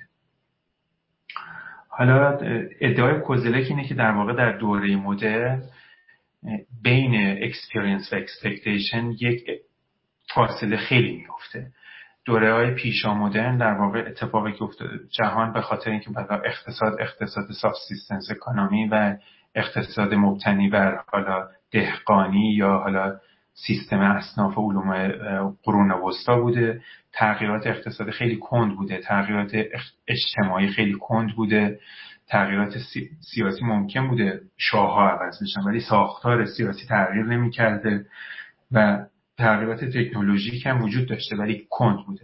به همجد یک آدمی که به دنیا می اومده همون تجربه قدیم گذشته خودش رو کم و بیش فکر می‌کرده که expectation ش هم از آینده همون بوده. کم و بیش کم و بیش ولی به نظر کوزلک اصلا اینم توی کتاب توی توی در واقع هست که میگه که در واقع Neuzeit یا جهان مدرن لغت آلمانی شکل من آلمانیشو نوشتم که در واقع این دوتا خیلی از هم جدا میفتن خیلی از هم جدا میفتن و حتی در جهان پیش آمدن حتی اگر آینده ای هم وجود داشته بوده آینده بوده مثلا آخر زمان بوده که این آخر زمان هم توسط مثلا متون انجیل در گذشته تثبیت شده بودن که چجوری آخر زمان شکل به وجود میاد و رخ میده.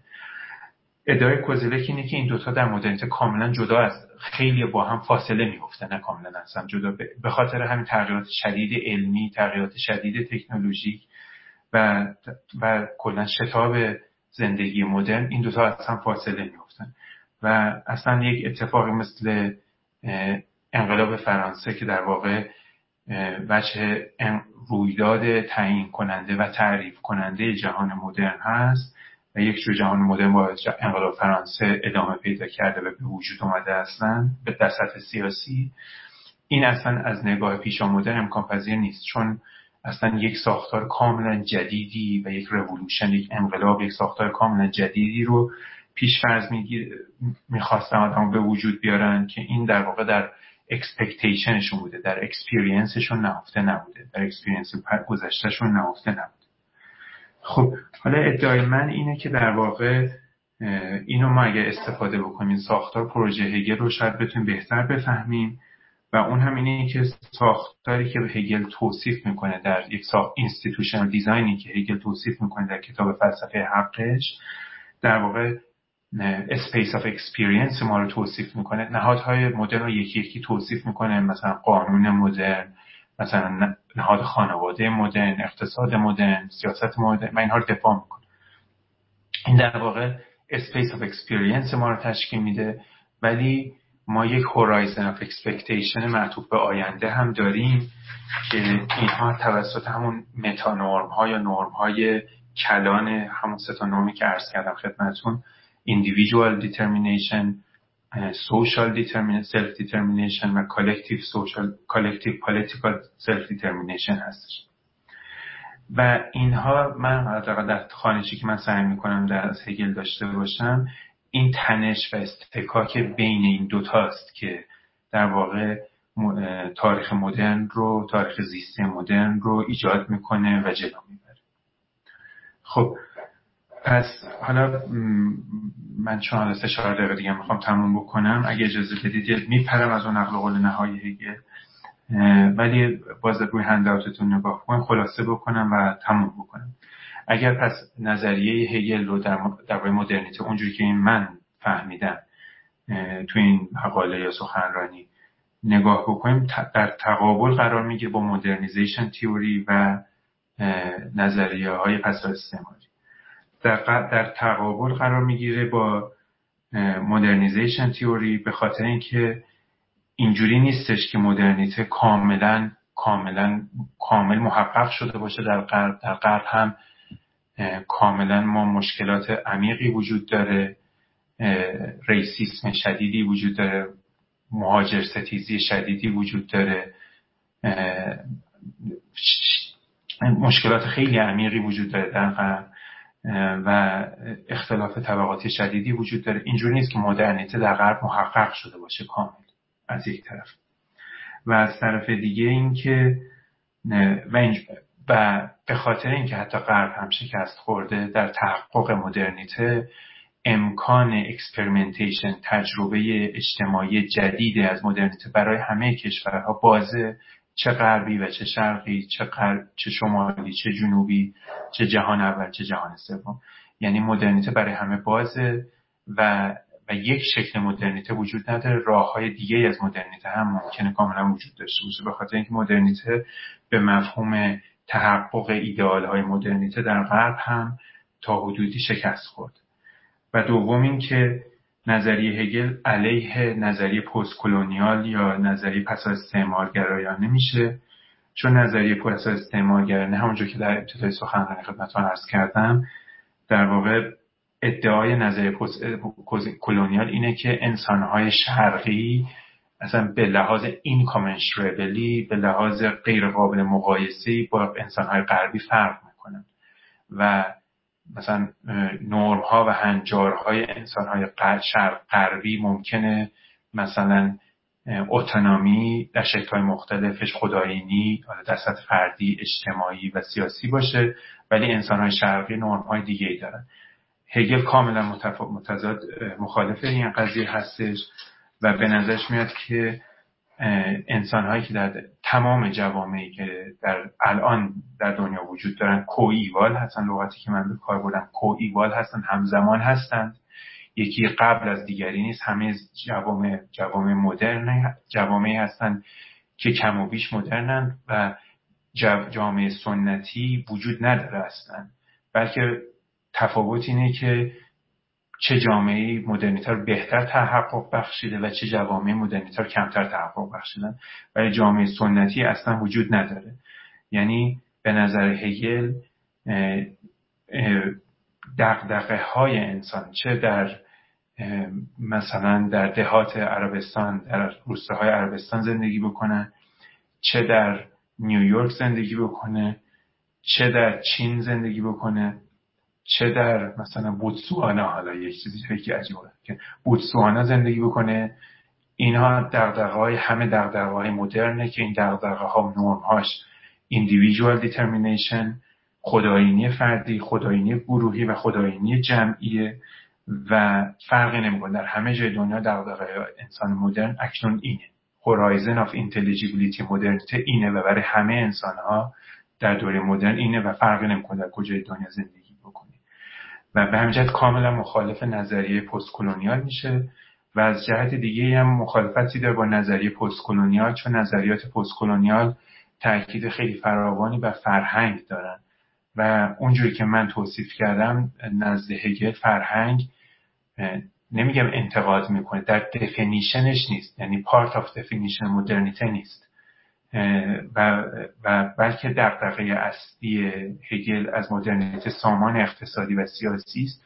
به این دلیل که افراد هر فرهنگی در داخل یک دولت ملت زندگی بکنن هر فرهنگی داشته باشن هر قومیتی تعلق داشته باشن دقدقه های مشترکی برای collective life دارن زندگی جمعی دارن و دقدقه مشترک هم درباره زندگی اقتصادی دارن و در واقع مدرنیته هم در واقع چیزی است که درباره انسان ها به صورت کل انسان ها درگیره و نه صرفا فرهنگ های خاص.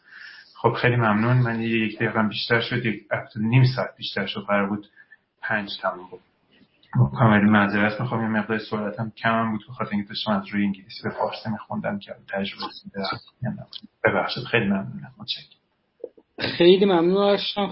خیلی خیلی ممنون. من برای من که خیلی مفید بود و خیلی خیلی فکر می‌کنم چیز یاد گرفتم. حالا مطمئن نیستم بعدا شاید اگه بهت بگم بگی اصلا هیچی نفهمیدی. ولی خب قطعا قطعا خیلی آوازشون از من بهتر بوده. که دوستانی که سوال دارن ممنون میشم که دستشون رو بالا بیارن که من بتونم میکروفونشون رو فعال کنم. الان من یک دست آقای خانم سعدی. من نمی‌دونم ولی میکروفونشون رو فعال می‌کنم. بفرمایید. خانم یا آقای سعدی.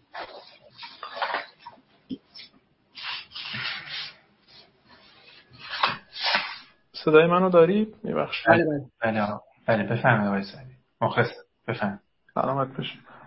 من یه صحبتی داشتم. فکر می‌کنم که شما در واقع از تعریف یعنی مغز استدلالتون رو من اینجوری می‌فهمم که شما برای اینکه نظریات پست کلونیالیست رو که حالا تکیه ویژه روی مسئله فرهنگ دارن و در واقع توسط دستگاه هگلی ردشون کنین به این رو بردین که مقوله فرهنگ رو از تعریف مدرنیته در واقع خارج کنید.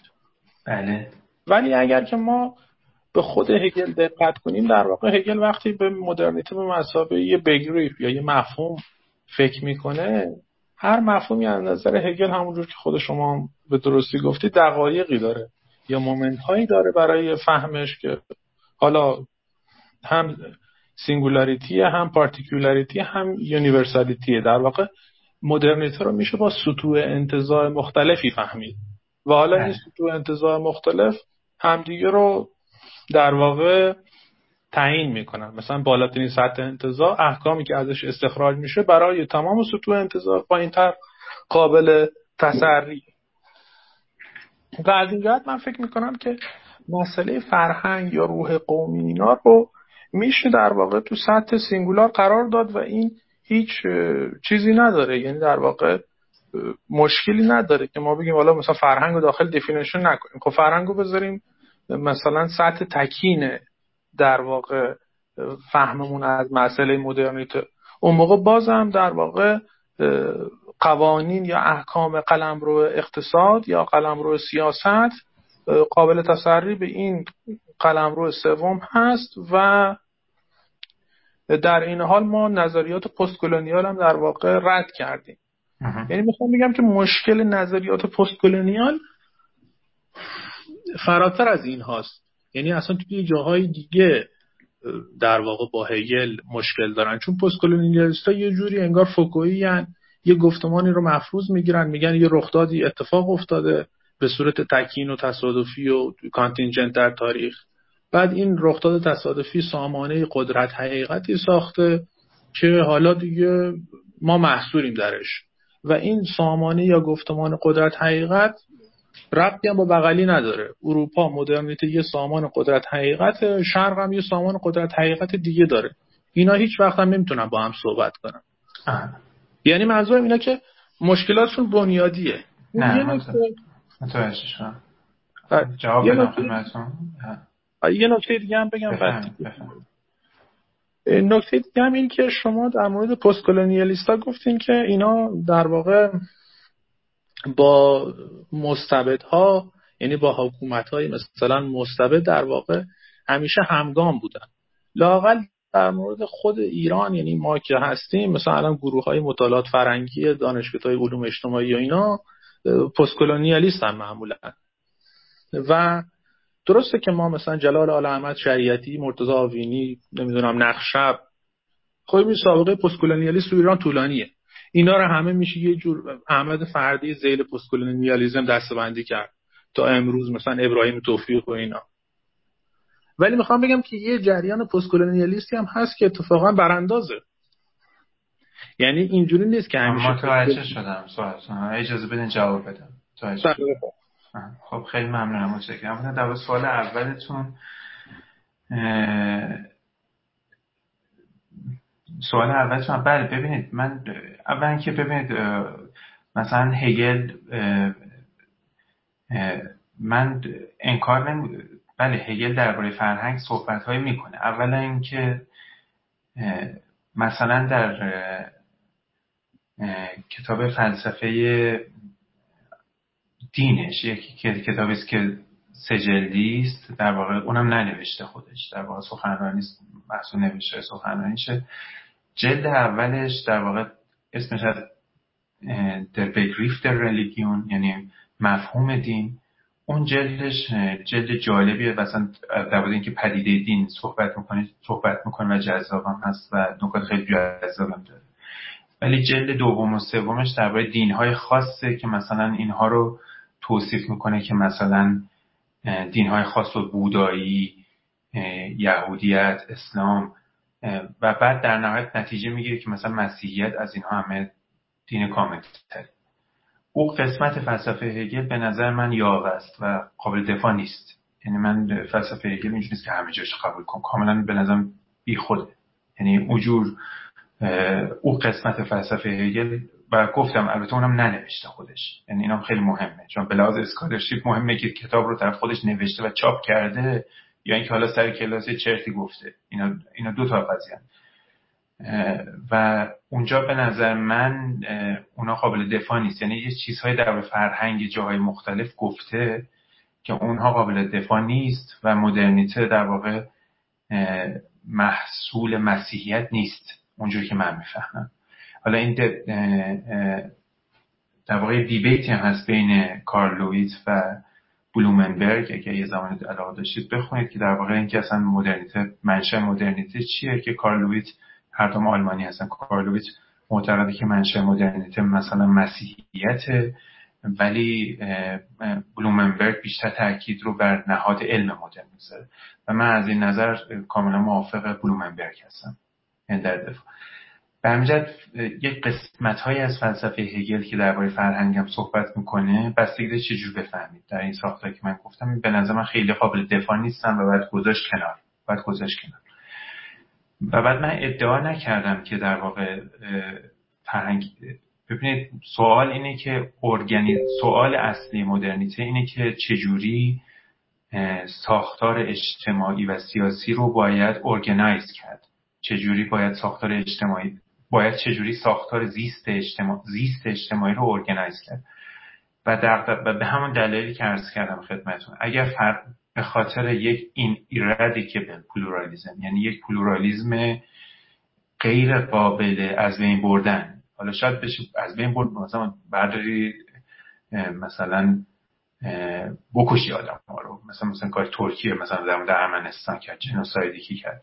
ولی اگه این کار عجیب و غریب رو نخواهی بکنی یک پلورالیسمی وجود داره و به همین جهت بنیان ساختار سیاسی و اجتماع بنیان ساختار سیاسی جامعه نمی‌تونه فرهنگ باشه. به این دلیل خاصی عرض کردم خدمتتون. و از این نظر هم شبیه به رازه. یعنی راز هم همچون آرگومنتی داره و شبیه به راز ولی این معنیش نیستش که فرهنگ حالا من دو تا تمایز مفهومی می‌ذارم این حالا برای یه روشنتر بشه. یک تما... یکی می‌تونیم بگیم که یکی part of the definition something is part of the definition یعنی گفتم definition مدرنیته مدرنیته سیاسی و اقتصادی و ارتباط بین این دو تاست برای هگل.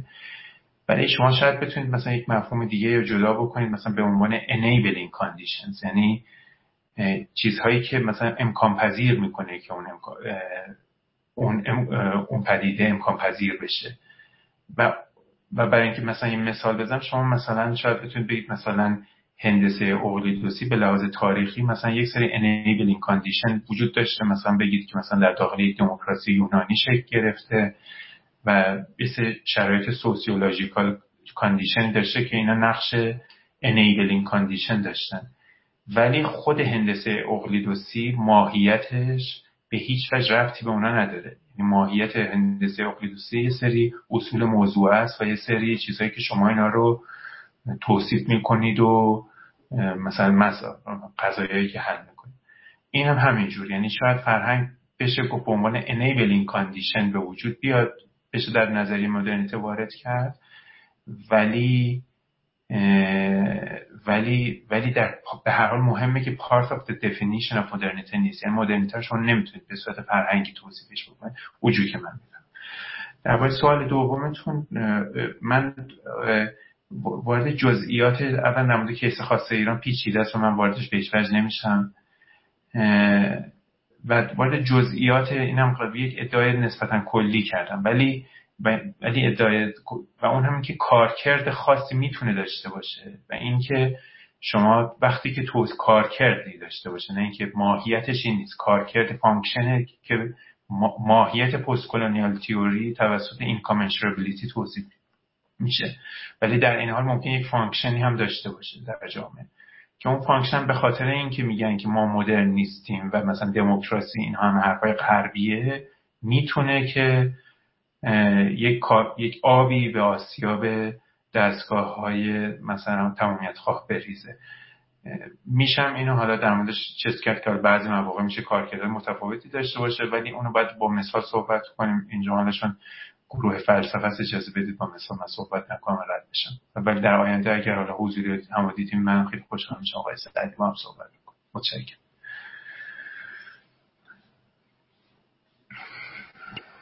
کنم سوال بعدی آقای تهانی اگر من اشتباه تلفظ کردم ببخشید. من میکروفون شما رو فعال می‌کنم. بفرمایید. سلام استاد. بله اسم تهانی.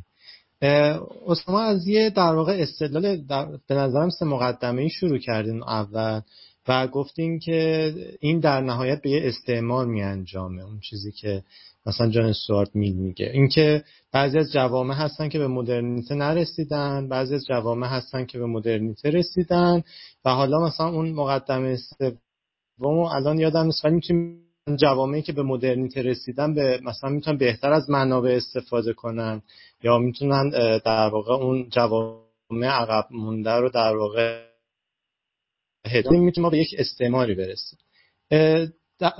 در واقع اون پاسخی هم که به نظرم شما دادین این بود که هیچ رسیدن و نرسیدنی نداریم. در واقع هم در واقع هم در قرار دارن در حال در واقع تجربه مدرنیتن. درست؟ دادن چون اون استدلاله خیلی کار نمی‌کنه. من می‌خواستم در واقع بگم که در واقع دو تا سوال بپرسم. یکی این که فرض بکنیم در واقع جهان ایدئالی رو فرض کنیم که گروهی هستن که اون نرم های آزادی که ما به عنوان در واقع در واقع مدرنیت اون سه شاخص رو بتونه برآورده کنه و در واقع جوامعی هم باشن که نتونن برآورده کنن یعنی برآورده نکرده باشن.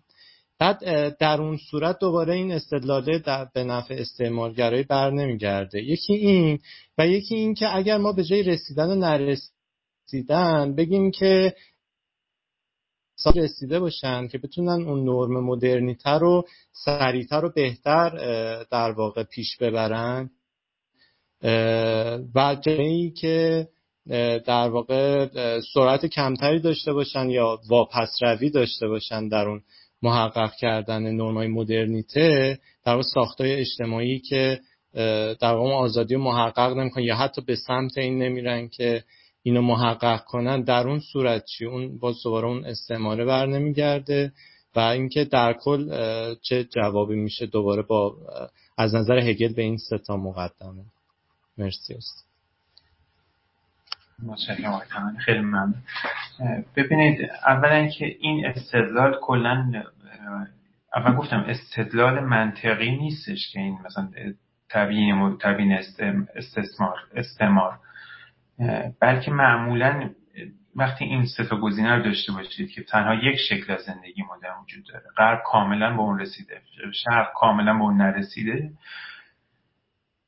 خیلی راه ساده ایه که اینو توصیف بکنید که باید بزنید تو سر شرقی ها به نفع خودشون هم هست. به نفع خودشون هم هست که اینا رو وارد به زور وارد جریان مدرن بکنید این البته استدلال حتی به لحاظ ببینید شما یک premise دیگه احتیاج دارید که اون هم premise اینه که در واقع حتی اگه این ستا باشه کفایت نمی‌کنه. premise چهارم احتیاج دارید که باید شما intervention رو هم توضیح بدید. یعنی می‌تونید فرض کنید که حتی اون ستا premise رو دارید.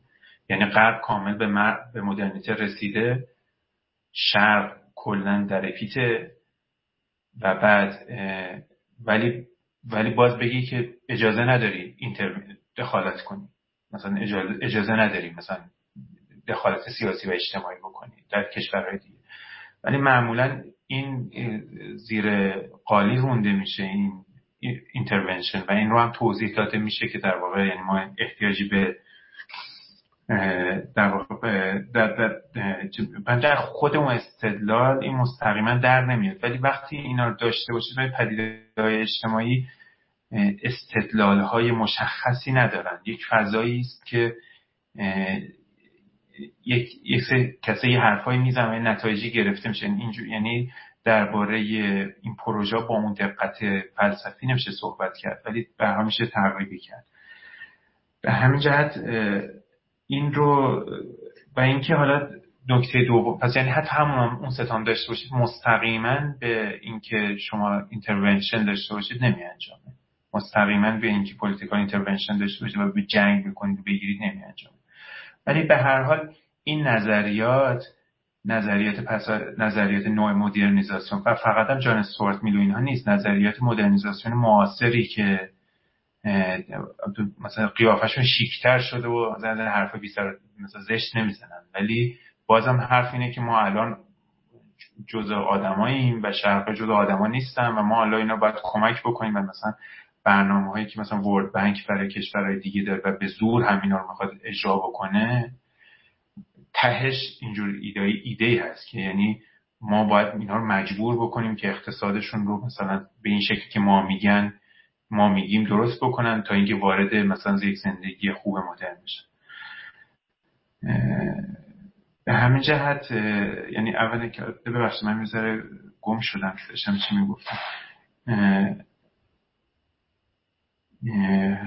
ولی آره امیدوارم که کم و بیش سوالتون جواب داده باشم. یعنی مستقی بله اینم اگه اجازه بدید ادامه بدم که یه ذره من حواسم پرت شد ببخشید.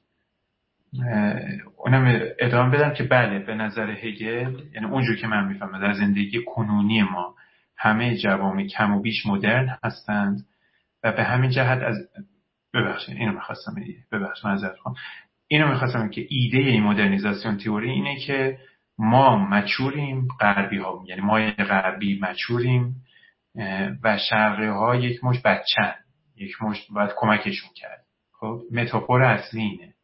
متافور اصلی اینه و شما هم در جان سوارت میل می‌بینید و هم عموما در متفکرهای قرن 19 هم که حالا این نگاه چیز نشن که اینا به هر حال بچه, بچه هستن که به دستشون رو گرفت همونجور که بچه رو تربیت می‌کنه حالا به زور هم شده مثلا مثلا میزنیش که بچه وارد مثلا بزرگ سالی بشه و شعوری پیدا کنه. این متافور اصلیشون هم اینه. این نظری که من سعی کردم از هگل ارائه بدم الان در هیچ جای دنیا هیچ کسی بچه نیست. یعنی اینو من تاکید می‌کنم در دورترین دهات عربستان هم زندگی بکنید بچه نیست کسی. ایجنسی داره عاملیت داره و بعد به عاملیتش احترام گذاشت. به همجرد نظریات مدرنیزاسیون از این جهت میشه کامل رد کرد. ببخشید آقای تهانی منم یه ذره ذره مشتت فکرم الان الان نمی‌دونم چرا. حواسم پرت میشه اگه جواب نده من معذرت خواهی می‌کنم. ببخشید.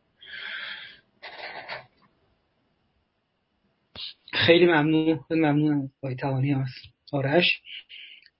سوال بعدی آقای امیر محمد موسوی. من میکروفون شما رو فعال می‌کنم. اگر تشریف دارید که میشنوید. آقای موسوی. سلام علیکم صدای من میاد؟ بله بله حتما. بفهم از سلام. علیکم دارم هم خدمت همه حضار هم تشکر کنم از دستندرکاران جلسه و همینطور از آقای دکتر ابوذری که با بیان آکادمیک به این موضوع پرداختن و این موضوع که هم حالا یه سری تناقضات درونی داره و هم خطری که به درستی فرمودید که توی جوامعی که مستعد totalitarianism و استبداد هستن هم خیلی راحت می‌تونن روی نظمی که یا روی discourse که از این گفتمان برمیخیزه از این ایده برمیخیزه می‌تونن روی اون discourse سوار شن و برخلاف حالا اون دوستمون که می‌گفتن توی ایران اینجوری نمیشه اتفاقا عمل کرده این ساختارهایی که مبتنی بر تئوری پست کلونیالیستی دارن کار می‌کنن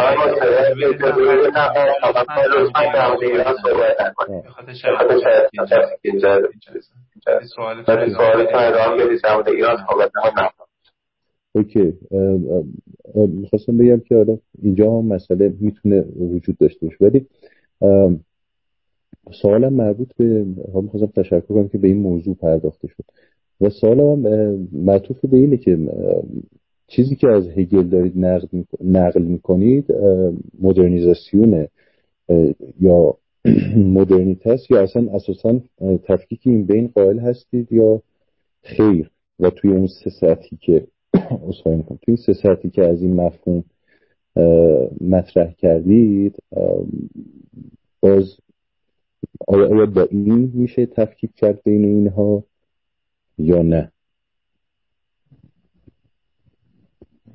ببخش اگه درست فهمیده باشم سوالتون رو بعد ببینید این لغت مدرنیزاسیون رو که به می‌برن در نظریه اجتماعی سوسیولوژیکال تئوریایی که الان وجود داره به خصوص در بعد از مثلا در واقع جنگ جهانی دوم یک سری نظریه در دپارتمان های علوم اجتماعی و جامعه شناسی به صورت خاص خیلی فراگیر شدن. و این نظریه ها نظریهایی هستن که به مثلا گفتن از یک طرف ما جهان مثلا جهان اول داریم که جهان مثلا کشورهای غربی که رسیدن به اون جایی که باید می‌رسیدن. و حالا یک کشورهای مثلا بلوک شرق داریم. ولی یک جهان سومی هم وجود داره که اینا کلا پرتن و باید اینها رو مدرنیزاسیون لغتش یک تلویحا ایمپلای می‌کنه که باید اینها رو مدرنیزه کرد. و, و از بیرون مدرنیزه کرد مدرنیزه کرد. و اینها اینجور برداشتی داشتن اینها و گفتم و تا, تا کنون و نظریه غالب اینه. یعنی حتی نظریه غالب جان استوارت میل اون موقع بوده زبانش متفاوت بوده و یه سر وقاحتی داشته اون موقع که اون موقع وقاحت حساب نمی‌شد ولی الان وقاحت حساب میشه. حالا امیدوارم این دخالت هایی هم که کشورهای غربی در کشورهای شرقی به خاطر اینکه ما می‌خوایم اینها رو مثلا وارد مدرنیته بکنیم و توجیهات مثلا اقتصادی یا مثلا خیلی شیکی دارن امیدوارم همینجور به همین شکل صد سال بعد خیلی وقیحانه تلقی بشه. خب ولی ایده اصلی من ایده اصلی من این بود که مدرنیته در واقع یک موقعیت نیست که بهش برس مثلا اینجور نیستش که شما اینجور یک متافوری به کار ببرم. این نیستش که مثلا یک مثلا هدفی باشه در ته مثلا مسیر دویدن و شما بود دوید و ته که رسیدید دستتون رو بزنید اینجور فهمی از مدرنیسم به نظر من کاملا غلطه بلکه بیشتر یک مفهومی است که کم و بیش محقق شده شکل‌های متفاوت در همه کشورها کم و بیش محقق شده کمتر و بیشتر. می‌تونه خیلی کمتر و خیلی یا خیلی بیشتر محقق شده باشه. و می‌تونه به شکل‌های مختلفی هم محقق بشه. اگه اجازه بدید من که یه ذره روشنتر بشه من حالا چون خیلی به عرستو علاقه دارم همش از عرستو به سال می‌زنم امروز. ولی مثلا شما مثلا مف... یعنی کاملا من از یک مفهوم از عرستو کمک میگم ولی با زبان امروزی. ببینید شما مثلا سلامت این نیستش که مثلا یه چوب خطی باشه که مثلا شما بهش برسید. خب؟ بلکه شی... اونجور که عرستو می‌فهمه شیوه زندگی سالم در واقع مثلا در دوی در یه سری علمان های محقق میشه. یعنی شیوه یعنی سلامت هدف هدفی نیست که کاملا ته راه باشه و بهش برسید بلکه هدفی است قایتی است که در شیوه زندگی سالم آردی محقق شده. و همونجور که سلامت زندگی فردی انسان زندگی بدن انسان ها رو هدایت می‌کنه. یعنی ما باید جوری زندگی کنیم که سلامت باشیم. و این شکل به شکل مختلفی. یکی ممکنه مثلا دنبل بزنه یکی ممکنه یه کار دیگه بکنه. ولی این شکل سلامت می‌تونه به شکلهای مختلفی محقق بشه. مدرنیت هم یک نرم درونی زندگی اجتماعی مدرنه که به شکلهای مختلفی می‌تونه محقق بشه و یک چوب خطی هم ته راه نیست که برسید بشه و دست بزنید و تموم بشه. بلکه یک نرمی است که در واقع برسازنده جامعه مدرن هست و کم و بیش هم به هر تا جای محقق شده. متشکرم آقای موسوی. ببخشید معذرت خواهی می‌کنم حرفتون قطع کردم. حالا بعدا امیدوارم بتونیم صحبت کنیم. اینجا چون دپارتمان فلسفه است من بیشتر تاکید دارم که بحث بحث مفهومی رو پیش ببریم. بفهم خب خیلی ممنون. ممنون. منم ترجیح میدم. و خانم امیری اگر اشتباه نکنه نه بله نفر بعدی خانم امیری هم. من میکروفون شما رو فعال کردم.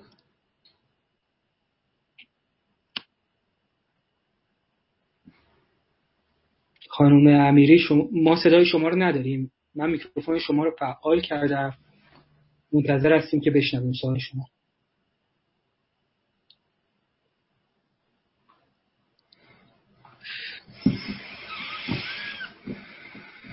خب من فکر کنم خانم امیری الان یا ایشون صدای من ندارند یا صدای ایشون نمیاد در ما چون فرصتمون کمه اگه اجازه بدید من میکروفون شما رو غیر فعال می‌کنم. دوباره برمیگردم بهتون اگر حالا مشکلی هستش توی صدا و اینا. سهیل آدینه. سلام سهیل. صدا تو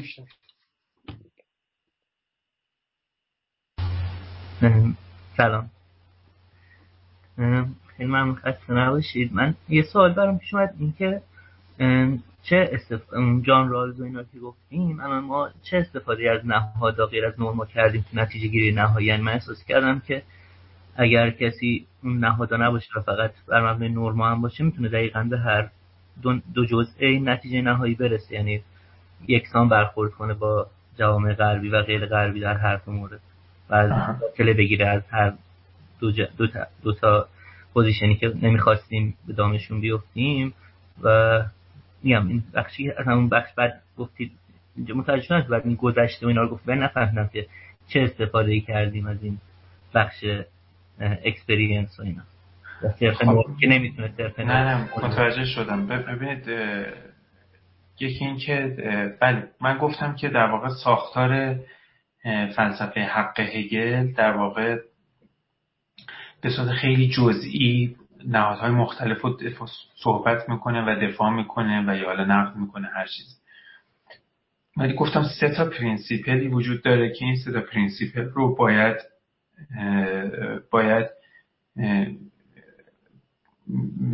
جدا کرد و اینها از اصول normative کاملا در نمیاد. یعنی مشتق از اصول normative نیستند. این سه تا principle تا حد زیادی empirical هم و باید ناشی از شرایط empirical خاصی که در جهان مدرن هست. یکی principle این که در واقع اقتصاد و سیاست رو باید از همدیگه تا حدودی جدا کرد ولی در این حال سیاست باید در اقتصاد دخالت بکنه و اونو تنظیم بکنه. یکی این که دولت ملت هورایزن مدرنیته رو تشکیل میده و اکسپریانس مدرنیته رو تشکیل میده و ایده های جهان وطنی اگرچه ممکنه خیلی خوب باشن در واقع خیلی به لحاظ مادی امکان پذیر به نظر نمی‌رسه باشن. و و نکته سوم همین که گفتم در واقع فرهنگ رو جدا می‌کنه. حالا اینی که فرهنگ رو می‌گذاره کنار از برخی جهات بله شباهت می‌کنه به رالز رالز هم مثلا فرهنگ برش نقشی نداره. یعنی چه در اون کتاب Political Liberalism ش چه در Theory of Justice فرهنگ نقشی نداره. به شباهت های پیدا می‌کنه.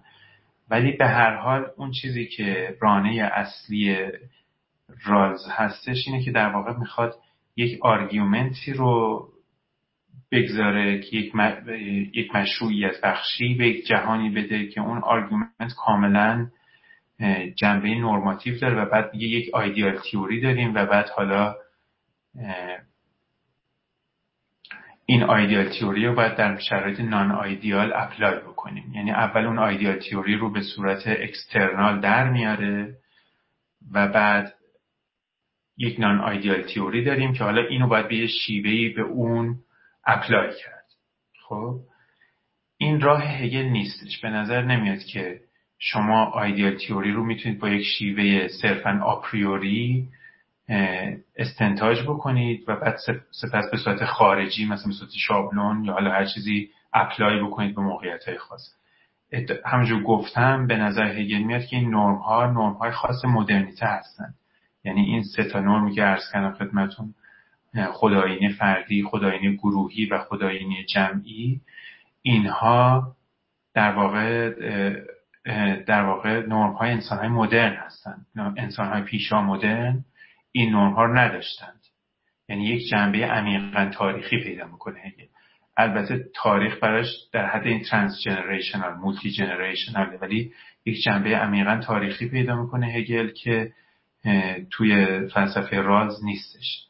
و به همین جهت میگه که این نرم ها already already پیشا پیش در جوامع یه مقداری محقق شدن و وجود دارن. فقط بحث اینه که درجه تحققشون چقدر با هم متفاوته. یعنی اول این نیستش که یک ideal theory رو طراحی بکنه و سپس این رو به جهان واقع apply بکنه. بلکه به جهان واقع نگاه می‌کنه و سطوح مختلفش رو جدا می‌کنه و میگه در یه سطحی این سطح نرم های کلی هم که جامعه مدرن رو هدایت می‌کنن. و یک سطوح institutional هم داره که حالا در در فلسفه رالز به این صورت خاص این چنان وارد بحث institution ها نمیشه. میشه گفت نمیشه. حالا البته این انتقادی که کردی منم اضافه بکنم. من این جنبه normative فلسفه هگل خیلی برجسته کردم. خب تو این سخنرانی. و برجسته کردن جنبه normative به حال اونو push می‌کنه به سمت رالز این اینو کاملا قبول دارم. چون به نظرم نظریه های صرفا رئالیستی چون جهان فعلی جهان مناسبی نیست در هیچ جای دنیا نظریه های صرفا رئالیستی که کمایت نمی‌کنه. حتما باید یک عنصر هنجاری قوی هم توش وجود داشته باشه. اینم قبول می‌کنم که به باید پیدا می‌کنه خب من فکر کنم الان سوالا رو همه رو گرفتیم. خانم اگه اشتباه نکنم درست دارم فامیلیشون خانم امیری بود نه؟ یه بار من میکروفونش رو فعال کردم. خانم امیری من نمی‌دونم شما هنوز سوال دارید یا نه ولی چون من یه بار میکروفونتون فعال کرده بودم دوباره فعال می‌کنم. اگر سوال دارید و اگر فکر کنم نه یعنی. خب. خب آرش من یک سوال خیلی خیلی فرعی کوچیکم من دارم و خیلی خیلی چیزه. اگر وقت نداری یعنی اگر نه, نه خیلی خوبه. اگه بپرسی که خب نه نه چیز خیلی خیلی یعنی انتقاد چیزی و چون ناشی از کم سوادی منه فقط شاید چون من چیزا من می‌تونم بفهم که یک خصومتی با میل داشته باشی و بگی که میل یه دیگر یه کنه میاره. یه خود برای من ادعای زیادی بودش به خاطر اینکه ایده شبیه به ایده قیاس ناپذیری پست رو من تو میل نمی‌دیدم. خیلی سوادم کمه واسه یعنی اگه دارم اشتباه می‌کنم. یعنی اتفاقا عکسش رو می‌دیدم. یعنی اینجوری بودش که مثلا یک دیکتاتور مسلحی یا یک مثلا حکومت دست نشانده مسلحی که منافع اون مثلا مردم رو در نظر داده به عنوان یک دوره مثلا انتقالی یک چیزی شبیه به این تا اون جامعه هم برسه به این مرحله. یعنی اینجوری نیست که اصلا یک قیاس ناپذیری درش وجود داشته باشه که اینا به طور مثلا اساسی چیزا. و حواسم هست یعنی خب تو میگی نه ولی اون منظورت اینه که واکنش بهشه که مثلا میره تا اون ورته اون اون ورته. ولی به نظر می‌رسید که و میگم بازم با سواد کم من از چیزایی که از میل خونده بودم خیلی قدیم ها اینجوری بود که واقعا هیچ چیز اساسی در ریس و اینا وجود نداشتش که اینا ریسشون نمی‌دونم تو خیلی بیشتر از من خوندی. اینجوری بودش که مثلا به عنوان شرایط فعلی تاریخی این مرحله الان اینا مثلا دستگیر گرفتار یک حکومت های محلی خیلی فاسد و چیز اینایی هستن که نمی‌تونن مثلا. این چیز علل اصول ماله نبود که مثلا یک چیزی شاید انقلاب فرانسه رخ اگه رخ بده اونجا چیز بشه. مش ممکن بود از مترافکت امکان یعنی از مترافکت درسته متوجه نه. آره. کاملا درست میگی. نه این یعنی مثل از پست کلونیل بهتر از جدی به این دلیل که فکر نمی‌کنید که آدمو کاملا قیاس ناپذیرن ولی در عین حال یعنی تو به نظرت میاد از این نتیجه گیری میشه که خوبه یک استبدادی داشته باشیم مثلا یه پادشاهی بیاد مثلا به زور آدما رو تبدیل بکنه مثلا به انسان های مدرن یا انسان های حالا که برای نه فقط نه من نمیگم خوبه فقط پوینتم همین در همین چیزی که الان گفتی یعنی تو دو تاشون رو با صفت وقیح خوندی. به نظر واقعا متر دیگه کمتر وقیح کنه که صرفا چیزه. به عنوان مثلا یک دیکتاتور مصلحی باید مثلا اینجا حاکم باشه. تا بتونه همش هم تاکید می‌کنه به خاطر اینکه برسونشون به اون هدفی که بعدا خودشون بتونن اون کارو بکنن. یعنی هیچ چیز علل اصول ناممکنی وجود نداره که بتونه مثلا تو یک مرحله در آینده بتونن برای خودشون یعنی از مزایای آزادی برای خودشون بهره مند بشن. تو این مرحله یکی باید چیز کنه. تا اینکه تو بگی که نه اینا اصلا از علل یعنی مگه می‌خواست یعنی تو تو به خاطر اینکه در مورد postcolonial ا نگفت. چرا؟ شاید در مورد اینا هم گفت. من اشتباه کردم. در مورد این خیلی صریح گفتی racist بوده. من حالا به یه معنی آره racist بوده به این معنی که ولی چیزی مثلا essential ی نمی‌دیدم که مانع باشه. اگه racist رو به عنوان یه چیز essential بگه می‌دونم که آره آره. ولی نه درست. نه کاملا درسته. نه این کاملا درسته. یعنی درسته. لحاظ اول که خب مثلا خود میلم کتاب منطق و اینا داشته یعنی یعنی اعتقاد به یونیورسالیتی داشته. اصلا یونیورسالیتی تفکر به به یه شکلی داشته. همجا از داخل فلسفهش اگه خیلی عمیق بشی شاید در نیاد. ولی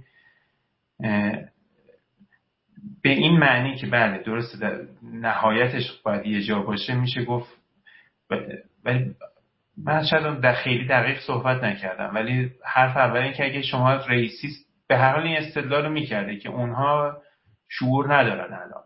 خب؟ ولی نه عظمت راست نه, نه همونجور گفتی نه, بخ... نه اینکه مثلا ذاتا شعور ندارن بلکه حالا عظمت را فکت من شعور ندارن و این به هر حال از توش یه چیزی در میاد. حالا بستگی ریسیسم چجوری تعریف کنیم از توش در بله. میاد دیگه. به در میاد که یعنی اونا آدم نیستن ما باید کمکشون بکنیم. مثلا این نگاهی که مثلا کسی آدم نیست ما باید کمکشون بکنیم به نظرم خیلی نگاه بدیه. نمی‌دونم.